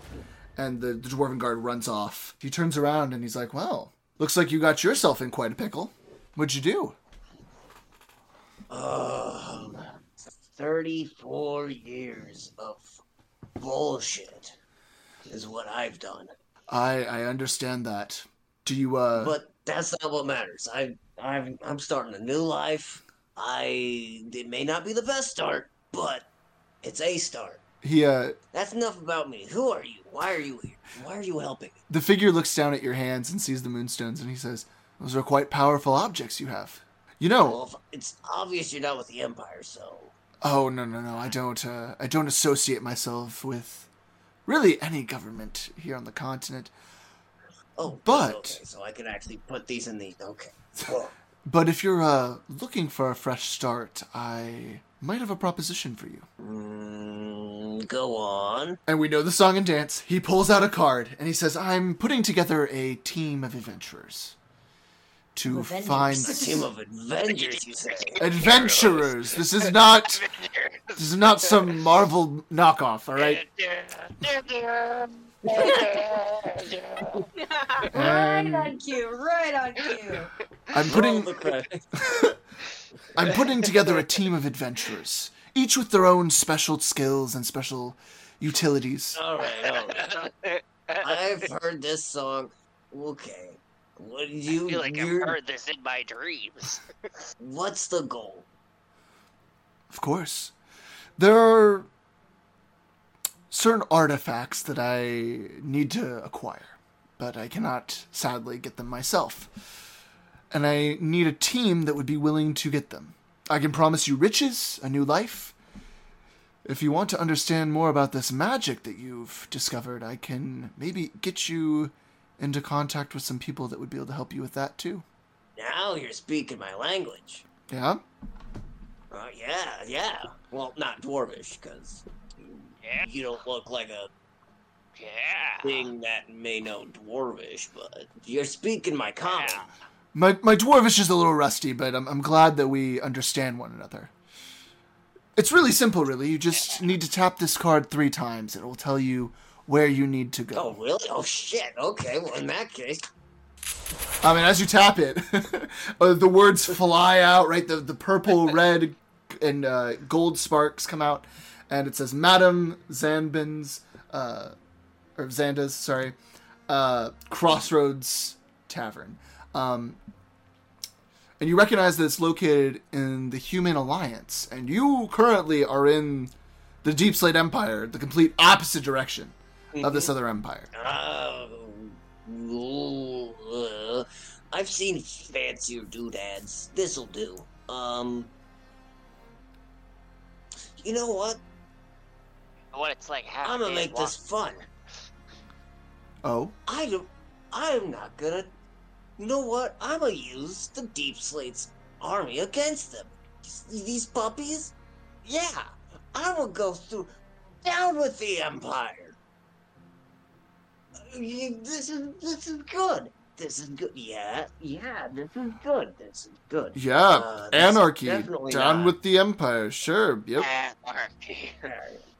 If you need a little help, I can get you closer to the deposition. That would be great. Not that I needed it, but yeah. Well, of course not. No. This is just a gesture of our partnership. What? As a flying gear comes and knocks him in the back of the head, he goes... I see you have quite the rambunctious friend there. In this flying gear, 1.5 feet, foot in diameter, and it's got a big old moonstone in it. You can't see Mr. Mann's face, but you feel the energy of his jaw just dropping. And he's like, did you make this? You're down with the Empire, so yes. And I can't get rid of it. And it doesn't seem like, not that I want to, but... I should really give it a name. You hear a little muttering under his breath. It's like, oh my gosh, that's incredibly I'm dangerous. G for gear. Well, I'm sure G will come in very handy. Just be careful. Yes. I think raw, flawless intellectual genius. Gear. You should be careful. That's quite unstable magic you're using there. You're telling me. I picked this thing. I picked one of them up, and it exploded. It exploded. You know what? That was the start of this. You told me there was. You said you mean there's stable magic. And so he's like, well, regardless, let me give you a hand. And he. In all reality, if I can figure out what's going on. Because one day this just came up, and it just hasn't stopped. And I'm interested, and it's something different. And you're telling me you can give me direction just out of the blue here. You know what? I would say it's an act of God, but that's... Well, the Empire's practically God at this point. Yeah, it is a little bit scary how they put the two together. Let me get you out of here. And he opens his cloak... and just throws it over top of you and G. All three of you vanish from that point. And so, with that, we zoom back out, and we find ourselves in a small desert village. The village isn't super big, at least in population, but there are a lot of buildings and market stalls. This is a place of commerce, a place of trade. This is a middle part in the Empire where people come and go, just filled with all different types of people. Dwarves, humans, half-orcs, half-elves, dragonborn. There are tons of different people here. In the midst of this chaos, we find our good friend Eridanus. And Eridanus, what are you doing in the marketplace at the moment? Likely just observing people interacting with each other and being an anonymous force of karma. Like if someone knocks over and like busts up like a watermelon open, I just sort of walk over and just like pick it up and try and mend it back together. If someone gets mugged, I fiercely stop it. If someone gets assaulted by guards unjustly, I go and I heal them and I scold the guards. Well, this is really good. Someone makes a contribution to Goodwill. You go and then steal said articles of clothing. So yes, no. No. So I don't. I only steal from the rich. So this is really great because you are on watch, if you will, and you see this young, probably like honestly in his 20s, like early 20s, and this man, he just gets thrown out on the street. And he's got bruising everywhere, and there's a couple of guards there that just kind of spit at him. And they're like, all right, that shows you if you try to mess with us again. Yeah! What do you think you are, coming in and stealing this poor man's apples and oranges? What's wrong with you? And you can clearly tell that the person they're pointing to, his stall is immaculate and big and has some great trim. Like, it's well-funded. And they each give one more last spit, and they're like, ah, let's get out of here. He's like, yeah, let's go. And they start to walk away. Capitalism really popped off today, ladies. I'm going to immediately walk over to him and be like, suplex. Why suplex. Just so I'm understanding the situation correctly, you needed to steal food to eat, correct? Like, your body needs nutrition in order to sustain itself, correct? And this young man, like, turns around and looks at you and just kind of, like, jolts back. And he goes, sorry, I'm not used to seeing, yeah. I understand that this isn't the average form... life forms take. I wore the robes in hopes that I don't like to put on false appearances. This is who I am, therefore this is who I am. Yeah, no, that's fine. And he winces a bit and holds his side, and he's like, it's been a couple of days since I've eaten. I'm gonna immediately cure wounds him. Okay. First level, I assume, will work. Yep, that's perfect. That would be a 7. Yep. So you see that he kind of just like restores a little bit, and he's like, "Oh, thank you." I won't lie. It seems wrong to me that they would attack you for getting something you need to survive. Is that difficult? Like, am I wrong? He kind of like sits back up and he looks around, and he just is like, "Listen, man, I know y'all are, like, new to this whole existence thing, but this is just life. This is how I do. I don't really have much choice in it." Is it just you need to feed, or are there more? He kind of gets a little weary, and he's not entirely sure. Like, he looks like he's holding back a little bit, and he's like, I really think that's on a need-to-know basis, buddy. I just met you, man. I'll crouch down, and I'll be like, well, it seems like you need to eat, and... these guys, the guards, which I find very confusing because my understanding was that they were meant to protect you and make you feel comfortable and safe. But if you need food, I might could get you some food. He kind of laughs a bit and he's like, "Man, you really haven't been out this far yet, have you? Out here on the outskirts, the guards just kind of do whatever they want, dude." There's not really a whole lot of legislation out here because they don't have the reach from the capital. But you got food? And he kind of like, still wary, but he's willing to ask the question. I'm going to do my best to whisper without knowing what having like a form and vocal cords is like. Mm-hmm. And I'm going to be like, well, it seems like you got in trouble because you got caught, yes? Maybe... I could help you not get caught and we can get food, or I'm actually, I can make plants grow. That's something that I'm capable of doing, and I could just do that. But if you wanted to steal it, honestly, those guys seem like jerkbags, and this guy's got plenty. Roll me a persuasion check. And I'll say at advantage because you started speaking his language. Which is still common, right? Right, which is 13. Still common. 13, okay. It's all common. He takes a look at you, and he's like, what's the plan? Well, you see how I am, right? Like, yeah.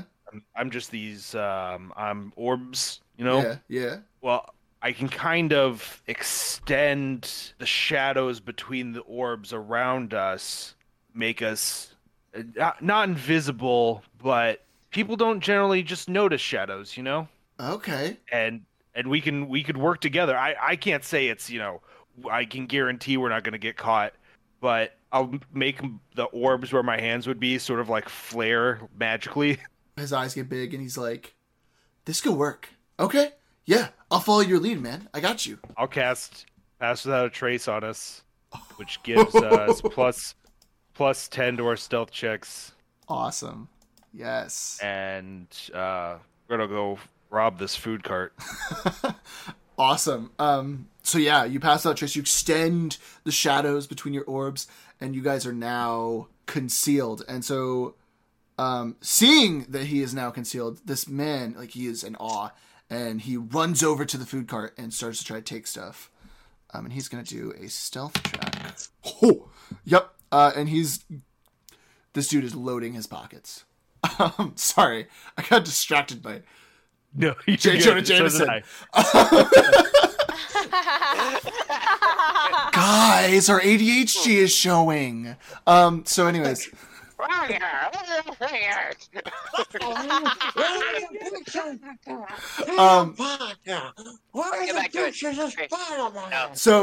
yeah, he just starts. Sorry. You're good. Sorry. Okay. He just starts loading his pockets with apples and oranges and all the fruit that's in that cart. I can make one too if you'd like me to help grab. I did say that I would help him. If you want to, yeah, then you can make a stealth check. That'll be a 19. Okay, yeah. With a 19, you are also able to just grab as many as you want. They have no idea. The people at the cart have no idea, and it seems like everybody around also doesn't seem to know. Sweet. Look, Yoinkomatic 5,000. So no kidding. You guys load your pockets. And the guy turns around at you. He says, thanks, pal. He comes over to take some of the fruits that you had grabbed from you to take back with him. He's like, I assume you don't need to eat. Is that, I don't know, do Starborn eat? Never even. No, I have no need for this. This was all for you, my friend. I hope that you were never attacked that way in public ever again. And that was an injustice, please. As an apology from the universe, please. He kind of like suspects it. Thanks, man. Didn't realize there were still good people left around. And he takes the fruit and he, with his plus 10 stealth, darts into an alleyway and kind of heads off. And go ahead and give me a perception check. Oh, you do get advantage on perception checks. What the heck? You gave it to me, I'm pretty sure. Oh, no, I did. You're right. Never mind. That's an 18. Yeah, so you look around and you... in one of the other stalls, see a figure that is donning this black cloak, and he is staring right at you. And I bet you he's got a card for you. I bet so too. You know what? I think the guy might have a card. What's the thing from Spider-Man? All right, let's do this one more time. Yeah, or one last time, right? And he's staring at you, and then you just hear the voice in your mind, and it's. That was pretty impressive. Seems you have your own sense of justice in this world. I am justice. I am vengeance. I am the knight. I don't feel little G. Feel very strongly about wrongs that are done to the living. Consciousness is a one in trillion possibility. I am a testament. Can I tell if he's like me? Why don't you give me an insight check. Oh. That's a 16. Oh. You can tell that he is not being fully transparent with who he is. You're not sure why or what that means, but you have a sense that he is not being honest in his portrayal of himself to you. I don't like that. I'm glad that my sense of justice is notable to you, kind person. Can I ask what I can do for you? You hear a chuckle inside of your head, and he says, actually, I think it's potentially what we can do for one another. You have my attention. And he steps out of the stall, and in his mind, he's just like, walk and talk with me. And he starts to walk down the street. I'll follow about 2 steps behind for a minute, and then I'll match him. Okay. And as you begin to match him, he says, I'm in need of some people with some very particular skills. and specifically those that know what justice is. Justice for people that have been wronged. I think you know what people I might be talking about. You speak of my fellow Starborn to the north? I speak of the ones in the north. I speak of the ones here in the Human Alliance. Wait, I know of the slavery in the north. What are the humans doing? The elves told me that this was the place that would make me less angry. The voice comes back, the chuckle, and he says, well, the elves have not been out of the forest for a very long time. This is true. And they were right. This may be a place that would make you less angry, but even in the arms of freedom, the empire of good fortune, there are very few places where Starborn can exist freely. That sounds like nonsense to me. And maybe it is. I mean, I understand that is reality. However, it is a concept I struggle to fully understand as to why. Let me ask you this. And he stops for a moment and just looks at you. And he said, and again in his head, he's like, do you want to help your people? I want to help all living. Well, I want to help everything. I want balance. I want a universal homeostasis. And I mean, my people have been wronged, but they are not the only ones. And I want to see them freed and allowed to exist. But I believe that is... I think that's inherent from anything that can think. You would think. Here's what I propose. But we've only just met. God damn it! Nice. Nice. I didn't think I was ready for this sort of relationship commitment, Jacob. God damn it! I wasn't expecting that. That threw me off. Oh, shit. Got him. Keeping it lively. All right, keep going. I was led to believe there would be a dinner. No. Oh, that was good. That was good. So he said. So he's like, I'd like to make a proposition for you. Like I said, I'm putting together this team to find these artifacts. I believe that these artifacts, when found, might be able to help in restoring this homeostasis that we're looking for. I can't exactly... You also wish for homeostasis? I wish for balance. For justice. I'm not going to lie to you. I have seen the ways in which Starborn have been wronged, and I want to help this new life thrive, not watch it be smothered. But this team I'm putting together, I think, will also be in some need of some homeostasis, if you know what I mean. And I think that you might be a good addition to that team. I appreciate the confidence. What do you need me to do? Very simple. I need you to continue having this sense of justice and care for all the people you come across. But more tangibly, I need you to work with this team to find these artifacts. I believe that I can execute what you're asking me. I do think that since you said you would not lie to me, it is important to me that you know that I have killed people. Like Some people just don't think life is sacred, and I have to defend myself. It's not something I particularly enjoy, but as you have said, this world does not operate exactly as we would like sometimes. Murder. Judas, no. Judas, no. And as you said that, a butterfly flies over and lands on the man's finger, and he looks at it and he says... When there is life, the only possible conclusion, and he looks up at you, is death. Precisely. And the butterfly falls to the ground. This is the circle that we live in. I appreciate what you did there, but was that necessary? And you can... Hold on. My apologies. Was that just random? Did that just you could know about the time of the butterfly's death, and I'm going to think about this for a while. And he's just going to stand there. Well, when you're done... We can make it through a session with Jacob killing a butterfly. Yeah, it's adorable. Well, when you're done thinking about that... Do it. And you're ready to see what this offer may have in store for you.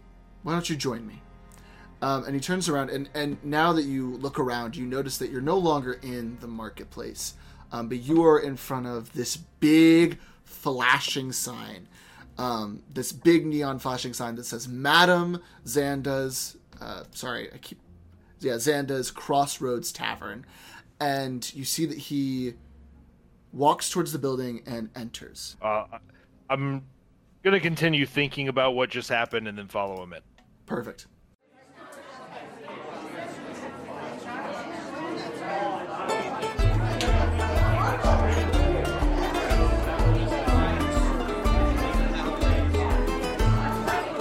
As you come in, you look around, and it seems that this guy is very quick.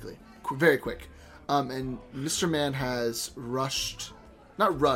seemingly very quickly moved to a booth in the back right corner of the tavern. And there, he seems to be seated with a dwarf, a half-elf, a human, and a dwarf star, to which you recognize very clearly as someone of your people. And he seems to be there seated with them in the back of the tavern. I don't wish to be forward, but I must clear the air. Gentleman dwarf, you do not hold claim over this Starborn's personhood, do you? Nice. And then I'm going to look at Mr. Mann and be like, I thought we were going to... They're not together, right? No, each of these people here before you... Hold on, are you asking me if I own them? Yes, I was under the impression that I was going to be stopping dwarves from owning Starborn, and then we found a dwarf next to a Starborn, and... In that case, I see exactly where you're coming from, and I am... I 100% own that empire, that dwarven empire, I mean, they are dead to me. Interesting. I was not aware that a dwarf had such strength inside of them that they could own someone such as myself. Well, the reality is they don't own you. They just have taken advantage of our infancy consciousness and imposed their will on our people. They have done a tremendous amount wrong, and I can never forgive my own people. So this is what Thyman meant. I do not think it is the same as when he was alive. I was about to ask the same thing. I'm assuming that you guys are the other ones that the one in black had said about Mr. Mann, as he said his name was. It's not a very good name, is it? Yo, he's got a hat? Did you guys... That's some important information. Another point of order. Yeah, it's a cowboy hat, isn't it? Is it a cowboy? This is fucking wizard from Stardew Valley. It's a fedora. It's a fedora. Is what it is. Oh, damn. Okay, what was that, Joe? It's Indiana Jones. I think it is important for us to know, since Mr. Mann brought us together, that he can predict when a butterfly will die. That is the conclusion that I came to based on what I saw outside. He knows the exact time at which butterflies will die. That's almost as predictable as my goat chewing on his can. Goat, dear God, there's a giant goat. A goat aggressively grinds can. Have you guys been sitting in this tavern with a goat for very long?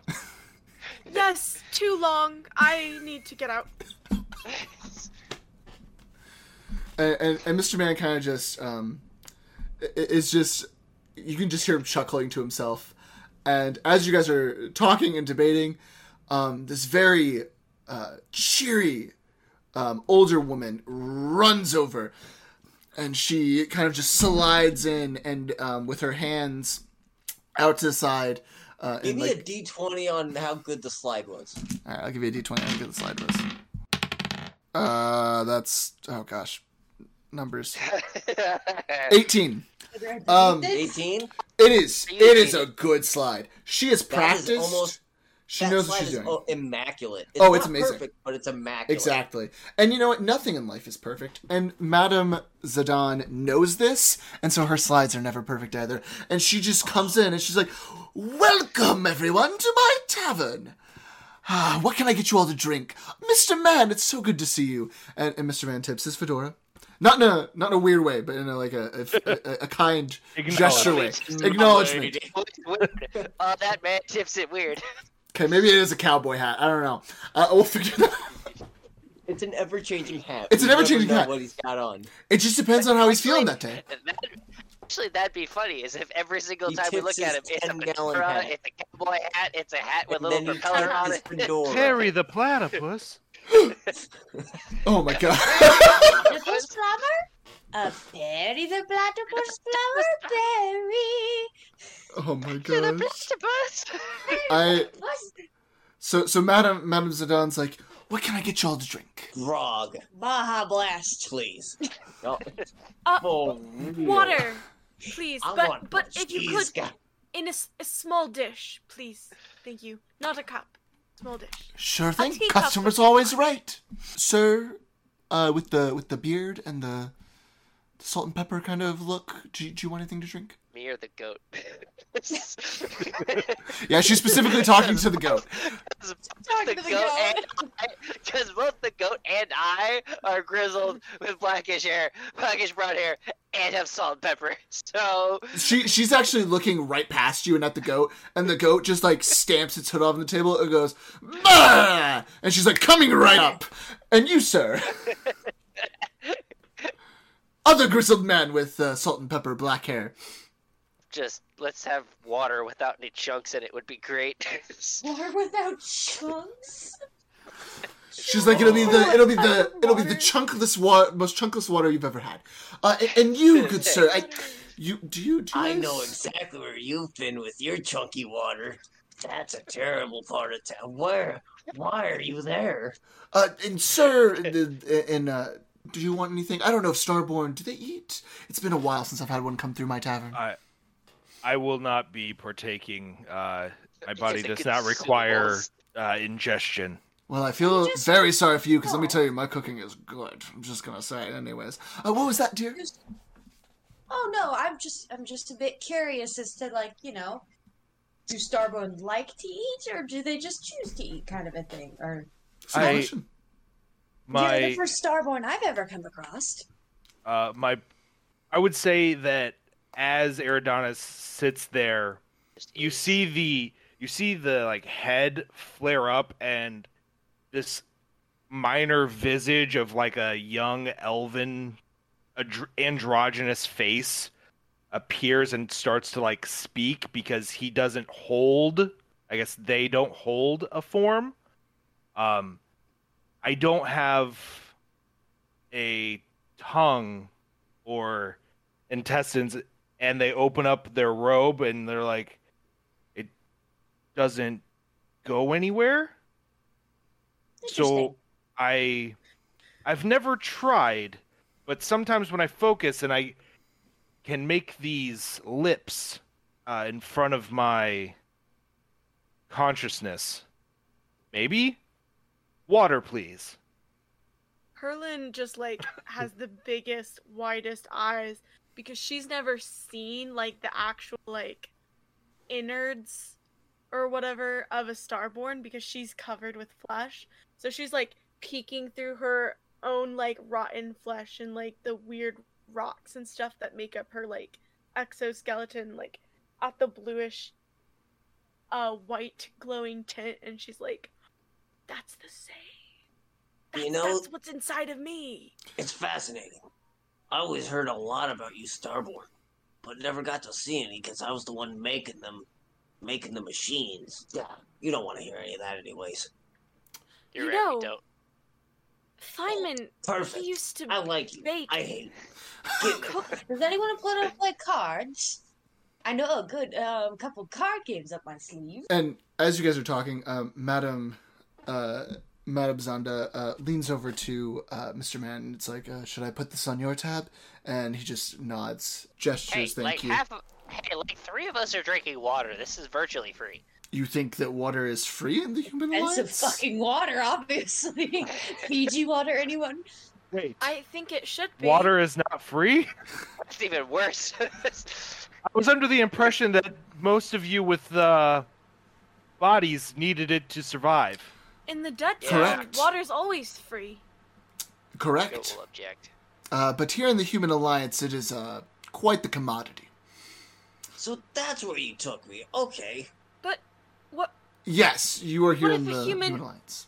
What if a human dies from it? It is a basic need for all living things. Oh, that's just called dehydration. They grab them, stack them in piles, and throw them out the back. Hey, if you just I find this displeasurable. If you drink enough water when you need more water, then you should be fine, says the girl who comes from the desert. And this is where Mr. Mann then looks back at you, Eridanus, and he's like, you can't see his face, but you can feel the energy. It's like, see what I told you about injustice? And he turns back to everyone and he says, I thank you all for coming here. I have quite the mission ahead. And I promise that there will be great rewards at the end for all of you that are able to help me out in this endeavor. So far, as I've told you already, I am seeking people that will be able to help me find these long-lost artifacts. It's been troublesome to locate them, especially with my resources tied up with this Cold War between the Deep Slate Empire and the Human Alliance. The amount of bureaucracy and... Let's just say it's a lot easier to work outside of rules and regulations. I find that is most efficient. As do I. And I believe that you all might just be the people that I need. You sure you couldn't just do it with one? I'll still take you up on the offer if you just want me. Are you really that talented and brave that you could go on this adventure all on your own? I could do anything on my own if I absolutely wanted to. Wow. You get raised on the street, you learn a thing or two about having to survive. And one of it is the dog-eat-dog world. Living women are so absolutely amazing. I had no idea. No wonder Herlinde had descendants. I concur with your assessment. Would be rather interesting inside the city. As you guys are talking about this, he pulls out another piece of paper and he spreads it across...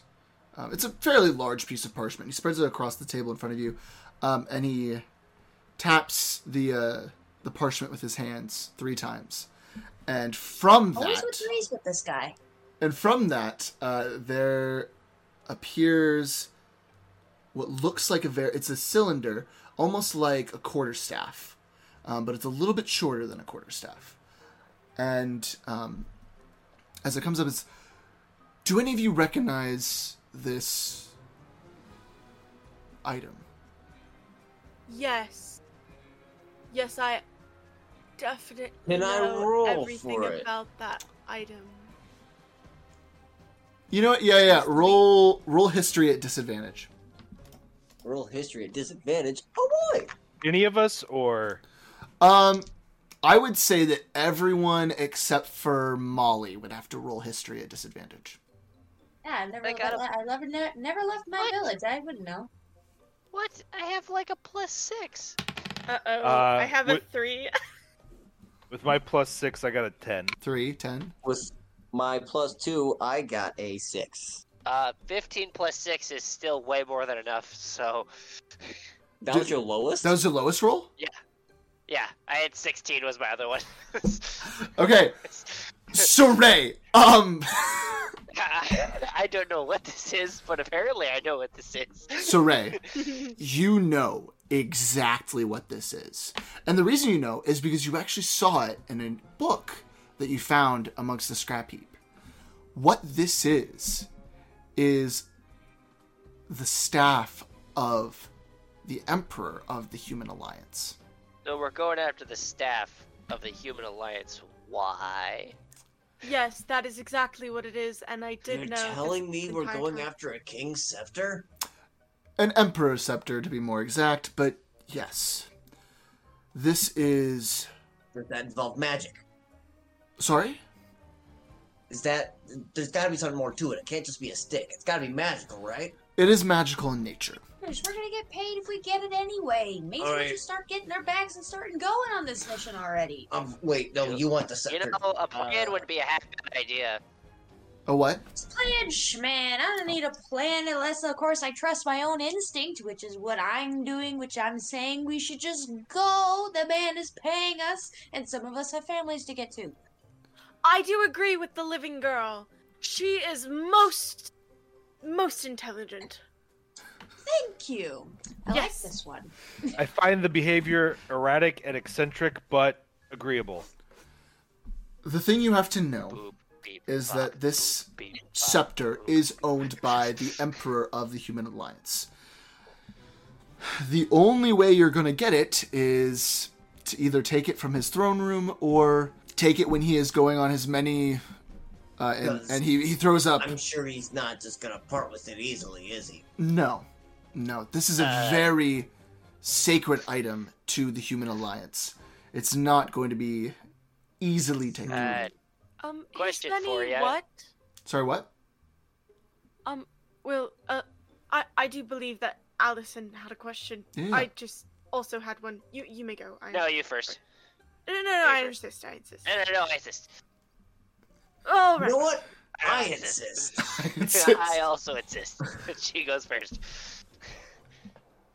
I was just wondering, his many what? You were saying that we would have an opportunity to infiltrate his office during his many, but you did not finish. Yeah. The other possibility is that he does many, and Mr. Mann puts up quotations with his fingers. And when he says the word parades, it's a way of showing his strength and might throughout the Empire. Yes, we've done that before in the Deadlands, yes. Oh, you have? We had huge pumpkins on all these big trailers that we... Anyway. Similar, yes. Pumpkins, they're hard to get. You know what I see this as? I've already messed up my... my entire thing with the Dwarven Empire and the Deep Slate, that's never going. They're never going to want me. So if I'm going to mess something else up, I may as well also mess up the humans. Because no one's going to want me at that point, and then I can live half-belly peacefully on my own, maybe, right? Right, you know. That's Before Alison asks his question, Waly, are you dead? No, he's just but mad. Sometimes I wish I was. Why do you ask? Oh, you definitely look like you're dead. Your face, it's lost all life. I see. You're not. Okay. It's because I'm a different. Yeah. No, I'm sorry. I forget. I'm a dwarf. I look big. I'm very different. My. Believe it or not, my hair didn't used to be red. It's something in your eyes. That is called a lifetime being wasted. Yes, I shall put that in my notes. How to die. Be wasted all the time. Wasted equals not dead. Thank you. I find that is technically true, that if you are wasting a life, you have to be alive to have been wasted it, so therefore, your logic is sound. At this point, Madam... Bartender, can I get another? At this point, Madam Zanda comes in and gives you all your drinks and sees that you asked for another, and she's like, coming right up, darling. And she rushes off to get that one as well. Before she leaves, Mr. Wiggles pops out from under my cloak and kind of does one of these... like with the praying hands kind of a thing. Like, oh, yeah. Like Can I has? And I look at him and I go, gotcha. Can he get some salted water, please? He likes the salt water. And immediately the goat gets agitated. Sure thing, but just another animal appeared. Goats are not rats. Goats are not rats. She looked at Mr. Mann. She looks at Mr. Mann and she's like, it's going to cost you extra, though. And he's like, he like brushes it off, like, of course. Like, it's not a big deal. She's like, coming right up. And she runs off to go get it. And Mr. Mann, he... yeah, go ahead. I let my rat come out from my cloak. I, like, pick him... I pick her up out of, like, the pocket of my cloak and, like, bring her down to the table in front of the little, like... I'm assuming she brought out, like, a saucepan. Yep. So that Ida can lap up the water. How many species of life are represented? Wally looks directly at Mr. Mann and just and where he thinks the eyes, you know, would be. Just like, you sure know how to pick up, don't you? What's that supposed to mean?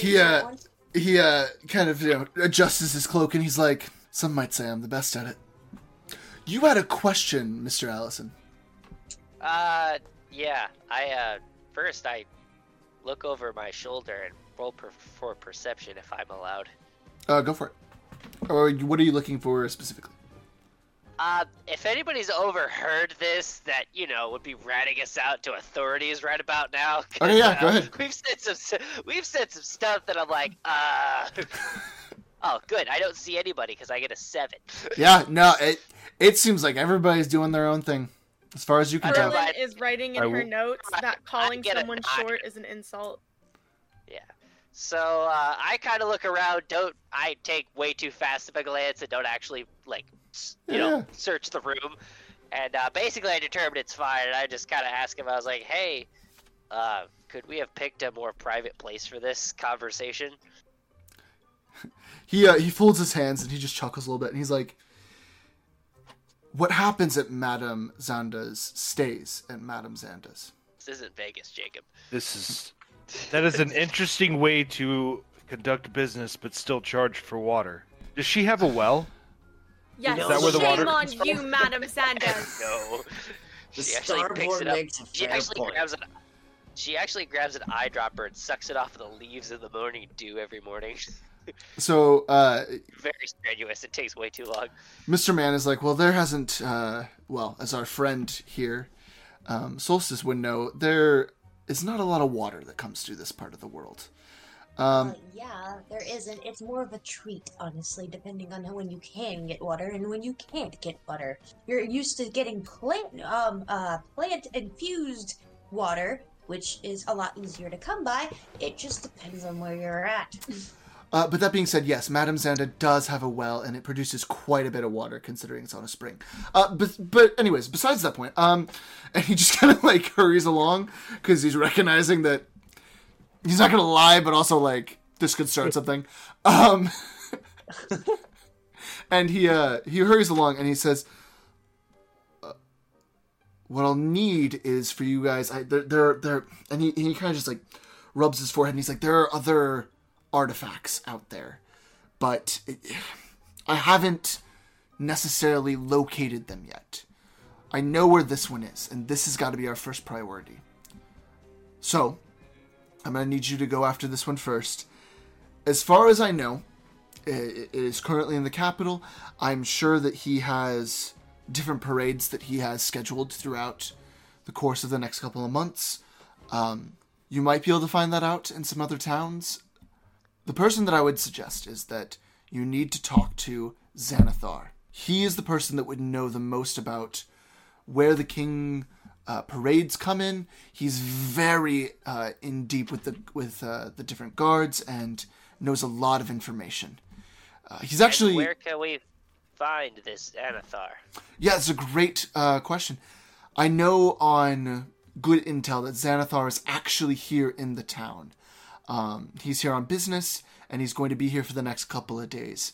So it might be good to check in with him and try to find out some more information. And what exactly are you going to be doing, Mr. Mann, during this time period? Taking a nap. He chuckles, and it's like, well, sleep, no one, there's no sleep for me in the future. I am going to be spending my time trying to figure out where the other artifacts are located, as those will be the next missions. All right, as long as everyone's doing their part, I see no reason we should be waiting. Let's go. And as you say that, Madam Zanda comes back, and she has her array of salt water and grog, and she's like, "Oh, you guys are leaving so soon? I guess you won't be needing these then." I was kidding. Okay. We'll wait. As Mr. Wiggles is like pulling on her ear, like very aggressively, like. And Madam Zanda gets a little smile, and she passes out the salt water and the grog. Madam Zanda may have a slight private word. Oh, of course. Not a problem. Why don't you come up to my bar, Keep? I gotta clean up some glasses real quick. Cool. And she starts going that way. I follow behind her, and this will be quick. I just wanted to know where your well was located. I assume it was running low since you were charging for water, and I was just gonna refill it. She gets down and she uses two fingers to like tell you to come closer. Come closer. She's like, "You want to know the secret about the well, dear?" There's a secret? I only charge the rich people. And she backs up and she walks away. I walk back to the table. Madam Zanda is now my best friend. Hey, you have been chosen. Hey. And I have ordered 1,000 waters on Mr. Mann's tab and given it to as many people around here. Xanathar is no longer a friend of yours. And he said, "Yes, yes to the water that was ordered." Oh yeah, Madam Zanda brings some more waters to you guys. Excuse me. Can you taste that? Eridanus picks it up. Roll for taste. Roll for taste. Until we gotta roll for taste. Do we have to roll for taste? To the manifested ethereal lips. Do I taste anything? Well, you can't because they're just lips. Okay, so here's... I've never been able to taste anything, but I do often eat and drink because it's enjoyable in the company of others. I was just wondering if perhaps this water was special and you could taste it. So, I cannot taste it. So go ahead and, for our Starborn friends, give me a percentile roll, which should be the D10 and the other one that is also a D10 but has the 70/10. The double one D10. Yeah. Double D. If it can be believed, I got an 11. Okay. All right. I haven't rolled yet. Hold on. You're good. I got a 10. Like a 10 and a 0? Yeah. Okay. So Eridanus, when you put the water up to your lips, you don't really taste anything. Like, honestly, you really don't even have the concept of what like wet feels like. Yeah. So it's like there's nothing. Like if there's anything you notice, it's like the slight temperature difference, but that's about it. That's about it. It is a liquid no longer in my hands but in my mouth, and I'm very confused. I'm just now understanding what Alexis, yeah. Alex? Yes. Yeah. What you rolled. I don't understand either. Why is it significant that a 10 and a 0 is 100% on a percentile. 100%. It's like rolling a nat 20. I rolled 100%? Yes. I can taste it?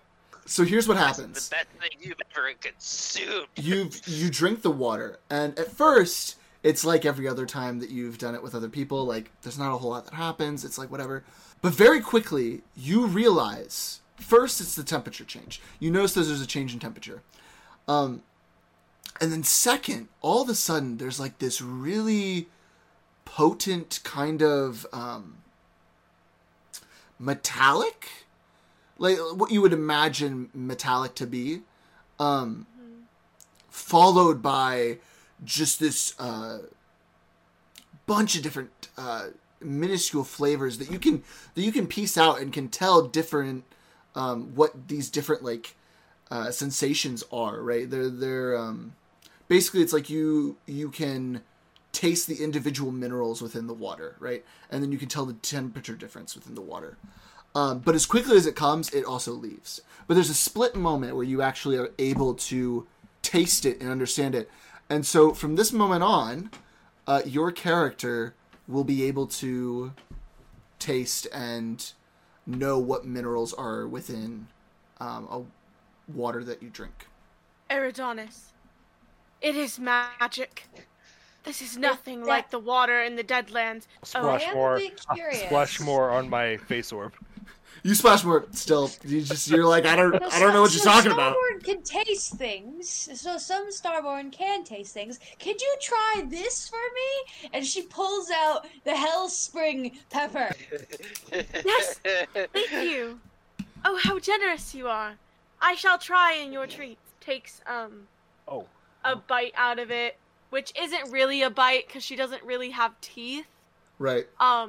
So it's more just like mushing it and then it goes into her mouth. And roll to see what happens. Yeah, roll a percentile for me again. Because this doesn't have minerals in it necessarily. It's not water. I wouldn't be able to taste so you wouldn't be able to. Yeah. Yeah. Well, maybe. 29. You eat the pepper. There's not really a lot there. You recognize that there's matter there. Like it's like touching a piece of wood. You know that like you can touch something and you know the texture, right. But there's nothing. I know the texture. It is most delicious, yes. I do taste your treat that you gave to me as a gift. Thank you so much for fascinating. I'm going to keep this in my notes for later. Yes, it tastes very sweet. Yes, it's a bit bitter. You can't taste it, can savory. You? I can't taste the savory. Again. No. Yes, I shall consume the whole treat. It is very delightful. Thank you very much. She pops the rest of it in her mouth. Does she feel the heat of the capsaicin in her body? So I'm gonna go out on a limb and say no. She doesn't even feel that. Wow. The pepper's just not reacting to her because she doesn't have a normal bodily system. What I will say. Yes, thank you. This is the most delicious treat I've yet to taste. Perhaps one day I shall share with you my pumpkin treats. Yes, it is so yummy and fantastic. It does, and there's nodes of goodness in it. Thank you very much. So as you guys are having this discussion, she drinks more water. Madam Zanda comes back over and she leans down to Mr. Mann. She goes, by the way, here's your tab. And she hands him the bill, which is on a piece of parchment paper that just like stretches for at least a good like 2 or 3 feet. I just ordered water. And he looks over at Eridanus and is like, this was you, wasn't it? I didn't drink something. I think he means the 1,000. I assumed it would be okay. He's like, that's fair. And he rolls it back up, and he signs the bottom of it, and pulls out a bag of coins and places it on top. And Madam Zanda comes by and collects it. And at that moment, you guys, sitting in your booth, you hear a loud scream from outside the tavern. And there is silence, and then the tavern starts to murmur, and they're like, what? What was that? What? And injustice seems to be happening. There is trouble afoot. Hold on. Come quickly. It's not me. I have to go find out. Come quickly, Robin, to the Batmobile.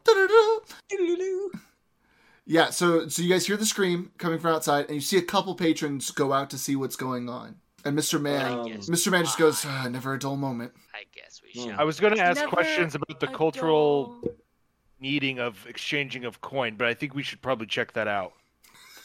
Yeah, it's fine.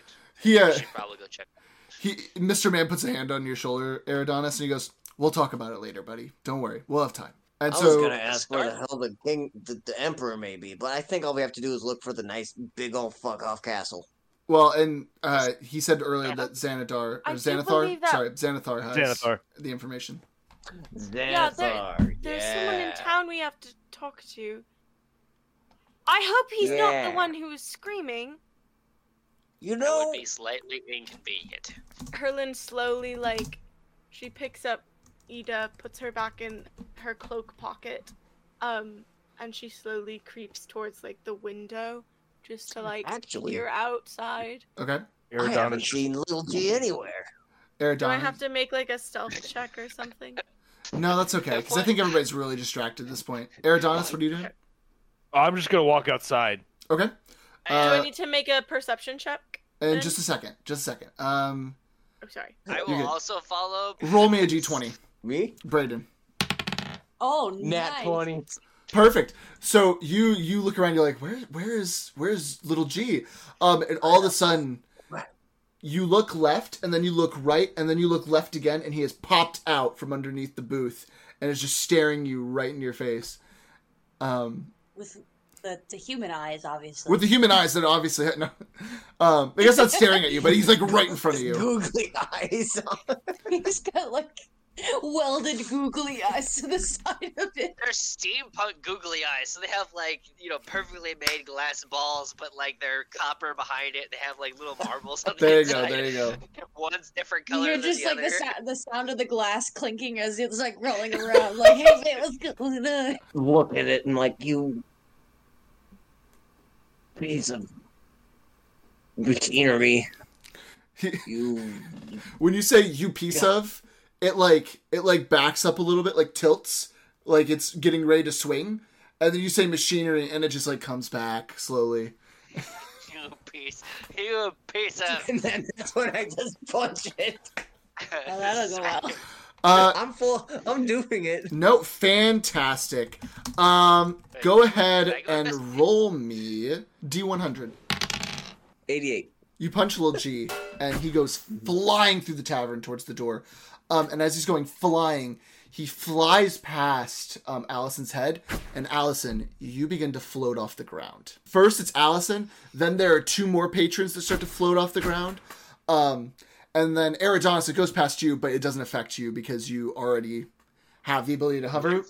But you do feel a little bit of a lift, oh, that was weird. Just Wally's just, again, just, I'll turn to Allison and be I feel as though the dwarf's magic isn't in his control. Dude, it's not magic. This is something that can be explained. I just don't have time to figure it out. Yo, not gonna lie. Interesting. Wally looks directly. I think you might be right. Into Allison's eyes, just stares at him intently. Okay, and just walks out the door. Okay. Herlinde writes in her notes: "Sometimes magic isn't magic." And Solstice, what are you gonna do? Well, since everybody is starting to head out toward the building and everything like that, Mr. Wiggles is going to take a sip of everybody else's drink while nobody's paying attention, and then jump back up onto my shoulder as we begin to head out toward the building. Okay. As you guys walk out of the tavern, and Herlinde is peeking over the windowsill, Herlinde, go ahead and give me a perception check. 18 plus 3. There you go, 21. Okay. So 21. So you can see, actually, you luckily had a good spot where the crowd was parted for some reason. But as you guys move forward, and Herlinde, you see this from a distance. You see this crowd that you have to push through, and there is just, they're gasping and oh my gosh, what happened? Oh, where did this come from? Why? And as you guys get closer, so Solstice, you don't see this immediately because you're still trying to push through the crowd. But everyone else. And Mr. Whiskers trying to catch him, too. So. That's true as well, yeah. Mr. Wiggles is getting around. Wiggles. I might miss the Wiggles. As you guys start to get closer, though, and that would be Eridanus, Alison, and Waly. As you guys get closer, you see in the middle of the road is a body. Seems to be a young halfling, or an older halfling, sorry. And he's not moving. And there are guards that have come around, and one of them is kneeled down checking out the halfling. Is he alive? Are you asking? I'm asking the guards. Actually, you know what? I just sort of feel the vibe if he's alive? Can you actually feel the vibe, though? That is the question I'm asking the DM. Can you feel the vibe, though? Yo, is he that funky that he can feel the vibe? Can you feel the vibe, man? No, but that's what I mean. It's like, can he actually feel the vibe? Or can he not feel the vibe? Can I, whisper to Eridanus? I think he may just be wasted. Are you up there with Eridanus right now? She should be able to speak into my head. Oh, that's right. Yeah, yeah. You can just. I'm sorry. I forgot about that. Yeah. So only Eridanus hears that. I think he might just be wasted. I'll check. So and... I'm gonna say, if you want to try to feel, roll me a D100. I rolled the 10 and the 0 again. Okay. What? I rolled the 10 and the 0. That's what I rolled. About 100. Oh my god. Okay. How do you, as Eridanus, interact with the universe? That's a deep philosophical question. That's pretty heated. For the most part, I would be trying to feel for his life force, the thing that connects him to the cycle of life and death, whether or not what side of that he would be on. Everyone's sort of, it's easier for me to get inside the minds of other Starborn, but I have been able to feel into other living things, especially if I use my magic, like speak with animals or plants or whatever. Yeah. Okay. So I sort of just emanate that out towards what may be a body. So you emanate see that. See if there's anything left, yeah. So you emanate that. And as that that kind of comes out in a wave, it hits some of the other people in the crowd, it hits the guards, and you can see the fire that's inside of them. But as you hit this halfling, there's no fire. I do not believe... I mean, he is wasted in the metaphysical or philosophical senses that his life is no longer here, and therefore that is a waste. I'm going to quickly turn to the guards. How long has he been dead, and did you do it? The guard turns to you, looks at you, and you recognize the voice. And he's like, "Oi! What are you looking at? Get out of here! This is an investigation! You're impeding an investigation! Alright? You don't seem very smart, so I'm going to ask one more time, and then I will get aggressive. Wait, what? I'm not smart? Excuse me? Did you do this? Did you do this, and how long has he been dead? I'm sorry, you think the royal guard would kill Xanathar? And then, upon hearing that, oh, fuck. What's he on about? Eridanus is going to be like, well, that's actually an issue, but it may not be. How long has he been dead? Did you just find him? Like, did he just drop dead right now? How good are you at investigating? It doesn't matter. We're running out of time. And I'm going to cast Revivify on Xanathar. Ooh. Shit. This is getting interesting. Wait, it's spicy. So is he reviving Xanathar? Is that what I touch a creature that Xanathar. That was the guy we were supposed to go talk to. He has to have died in the last minute. No, and... I'm just asking questions to ask questions. Cause... Are you serious? So you cast Revivify. So he was wasted. He wasn't dead. So you cast Revivify. And how do you cast it? What does the magic look like as it comes out? I would walk over to Xanathar, ignoring the dumb guard, unless he physically puts hands on me, and... I would just put the two orbs that where my hands would be together and sort of just defibrillate, just sort of walk over and just like, yes. And just try to get him to come back. That's great. Just like, take my life essence and just try to like, maybe if I just force some of life in there, it'll just come back. Yeah, so you... Buddy, if I strike him as hard as I can, directly in the middle of the chest.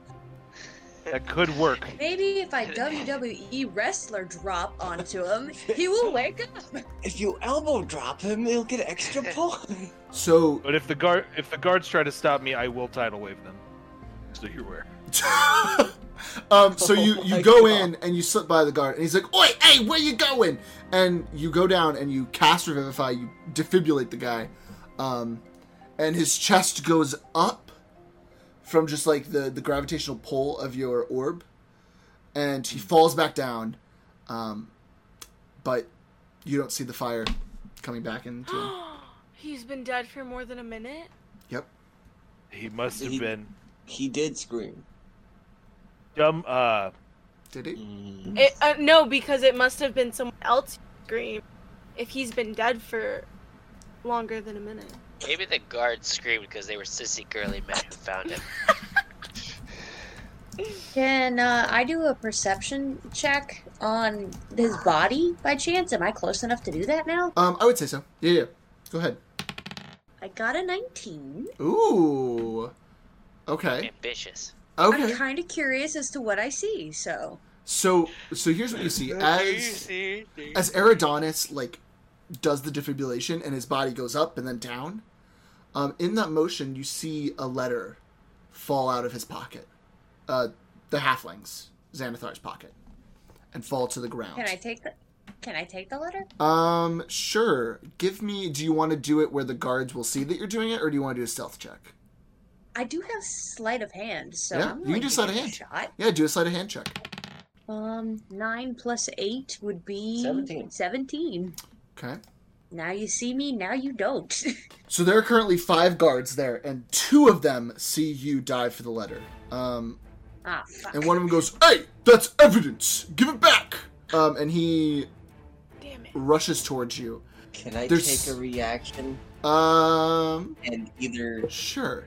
But because he's standing around Xanathar and he's been thinking, and that as he sees them trying to like move, he's going to shove. Oh, that seems like a good idea. So that way they can't, you know, it's the heat of the moment. He's thinking, "Oh shit." Uh huh. Yeah. So he's gonna shove to get them to either stop or get away. So shove the letter or the guard? Oh, no, I'm shoving the guard. Okay. The guard that's going towards Solstice. Yes. Okay. Go ahead and roll me... He's been at... Roll me a straight strength check. For it. That is a total of 16. If it meets, it beats! You hit and you shove him out of the way. Well, yeah, no, what's your strength modifier? That'll be my strength. This modifier is +3, so that's 15 feet. Okay, so he gets pushed 15 feet back. I like the dwarf. And so yeah, he gets pushed back. And he goes, "Oi, we're the royal guard. What do you think you're doing?" Which, by the way, just to be clear, no ill will against British people. That was just the voice that I felt like doing. So I no correlation between how I feel about British people. Just so we're clear. You started with the voice. You got to keep on going. I'm gonna keep going. British, you start the bit, you end the bit. Anyways, so yeah, he's like, "Oi, what you doing?" Like, "I don't care who you are. This man died. This is important. We gotta go." Wait. Okay. So I have a spell called Calm Emotions. If it's just perfect. That one guard that noticed this and is upset, can I cast the spell on them? You can. I will say that all the guards have kind of been alerted now, and they're all kind of... So, focusing on fog, I very loudly shout among the fog for us to for the rest of the group to run away. I'm like, "Guys, get your shit, leave." How many people are around? How wide is the street? Just Get her. So I would say the street is probably about 4 carriages wide. And the crowd, it's amassing quite a bit of crowd right now. There are only 5 guards there. But the crowd, there's probably a good 30 people that have come out to see what's going on. And then Lex, did you want to cast a spell? Yes. Okay. So as far as I'm concerned, I'm still within the tavern. Yep. Which is fine because what's happening is in front. I hold my hands together and I close my eyes and I say, "There's peace beyond my windowsill.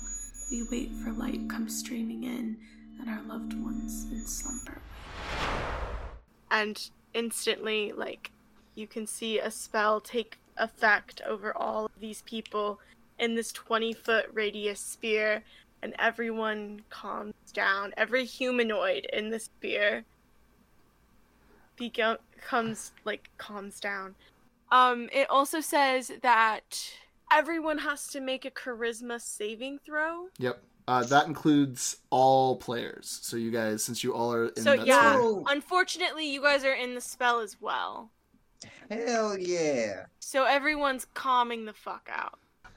So you guys are fucking chill.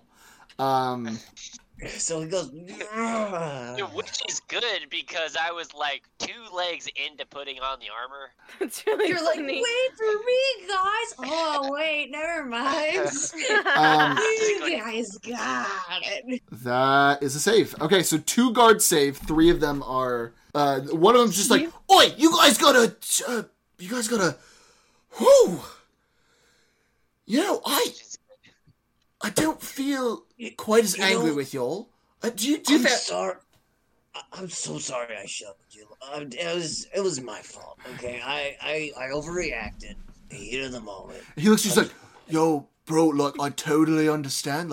Things happen, man. That's life. Bring it in. Bring it in. And you guys embrace. Yo, let's roll for the hug. Roll for the hug? He got a 4. I'm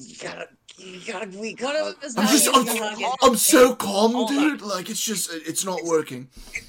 You know what? I know, I'm a little shorter. It's okay. It's all right. There's also just a passerby in the crowd, and they just start crying. And man, I love happy endings, man. We're only gonna have one. Okay, hold on. I need to know, where are the 2 people who are still not affected, and do they know about the stolen scroll? So there's 3 people that aren't affected, and yes, they do know about the letter that fell out. And okay, and they're very angry. Well, they're confused now. They're like, "What are you guys doing? We need to get to work." We're already covered by a fog cloud, right? Correct. Yep. Yeah. I'll go ahead and shout. It's probably best if we head inside the tavern and pretend like we were never here, and I'll cast Pass Without a Trace and cover my friends in the cloud in shadow, so not only are we obscured, I'm using my essence to make people not really perceive us. Okay. And Pass Without a Trace, that's just it happens, right? Veil of Shadows and Silence radiates from you, masking you and your companions from detection. For the duration, each creature I choose within 30 feet of me, including me, has +10 to stealth. Right. Are we going to yoink the dude's body? Or are we just going to leave it there? I was just going to leave that there because we're already in trouble. I had a pretty high perception check, and the only thing that I saw in the perception was the letter falling out of his pocket. So if it was any more importance... Oh, no, something very important. So sorry. There is a dagger wound that you see on his side, when the his coat falls away and you can see the wound when he raised up. Okay. But there is this black tendril spread, almost like a necrotic. So whatever hit him. We probably shouldn't take it then because it could be infectious. We don't know. We don't know enough about it. So if we did take it, then there's a possibility that it could get one of us sick or injured. Not to mention a dead body's a lot heavier than a living body, and that causes it to... halfling. Were you going to throw it on your goat? Yeah. You start to head back towards the tavern. As you start to head back towards the tavern, there is this huge gust of wind. that comes flying through and just pushes the fog away. Whack. And you guys are still, you know, doing Pass Without a Trace. So if you could all make a stealth check real quick for me. But you get plus 10. Yo, nat 20. Let's go. There we go. Let's go. I don't have to. Yeah, you don't. You don't have to because you're still in the town. We get plus 10 to that, right? Actually, plus 10. It's 13. Yeah. It's hard to see the number, but it was 13. Yep. Well, I got a 29. 29, okay. 13 plus 10 plus 5? Yeah. 13 plus 5, I think, is 28. Okay. 28 plus 5 is 18, and then plus 10 is 28. Yeah. Ray, what'd you get? Isn't only stealth? It's a D20 plus whatever your stealth is, right? I mean, plus your sense and then 10, because he did Pass Without Trace on you, so you also have an additional 10. Well, it's 21 plus 10, so. Okay, yeah. So you guys are hidden, and so as the fog clears, thankfully you guys have the Pass Without Trace. You hide. You're out of there. You aren't seen by anyone because you guys got freaking high rolls. And as the fog kind of clears out, you see what blew the fog away. It was a giant hippogriff, and hopping down from this hippogriff is a tall half orc dressed in full armor, plated armor, and he has a warhammer on the back of his on his back, and he starts walking like towards the rest of the guards at a big thump. And real quick, I'm just going to assume you grabbed the letter, Solstice? That was me. Yeah, you did grab the letter. Okay, cool. So he's just like this thump, and he gets in front of the body, and he goes, you know, when I sent you guys here, I thought you could handle a simple task, a simple investigation. And one of the guards come over, and he's like, sir, like, we promised, we did our best, but, like, I don't know what happened. Like, all of a sudden, there's these weird people here, and they tried to, like, punched him when he was dead. I don't really understand what happened there. And then there was this evidence that they picked up. And he goes, what evidence? What people? What are you going on about? And there's this whole conversation happening. And he looks around. And then he looks back at the guards. And he's like, well, clearly they're not here. Go find them. And they all are like, yes, sir. And they rush. And they start to look around. And he looks at one of the guards and says, not you. Clean this up. And he begins to look around again, and he looks at the people, and he's like, good people of our village, it is okay. The Royal Guard is here to protect you. And I think that is where we're going to leave off tonight's session. Don't be afraid of the dark. Be careful with stars. Not every light is gonna guide you, baby. Don't let them rain on your spark. Keep it close to your heart. All of the pressure's gonna drive you crazy, 'cause you rise to the madness. In the morning it's all gonna vanish. Don't be afraid of the dark. Be careful with stars. Not every light is gonna guide you. Hear ye, hear ye. Hey, we hope you enjoyed this episode of When the Stars Fell. Solstice is played by Molly, Eridanus is played by Joe, Waly is played by Brayden, Herlinde is played by Alexis, Alison is played by Ray, I'm your narrator, Eddy Bigspitt, and our amazing Dungeon Master is Jacob. You can find all of our social links in the episode description. Stay tuned for future episodes coming the first and third Mondays of every month. If you enjoyed the episode, leave a like, comment, and a rating to let us know you enjoyed it. Thank you all for tuning in. Hey, yo, you want to hear a story? Extra.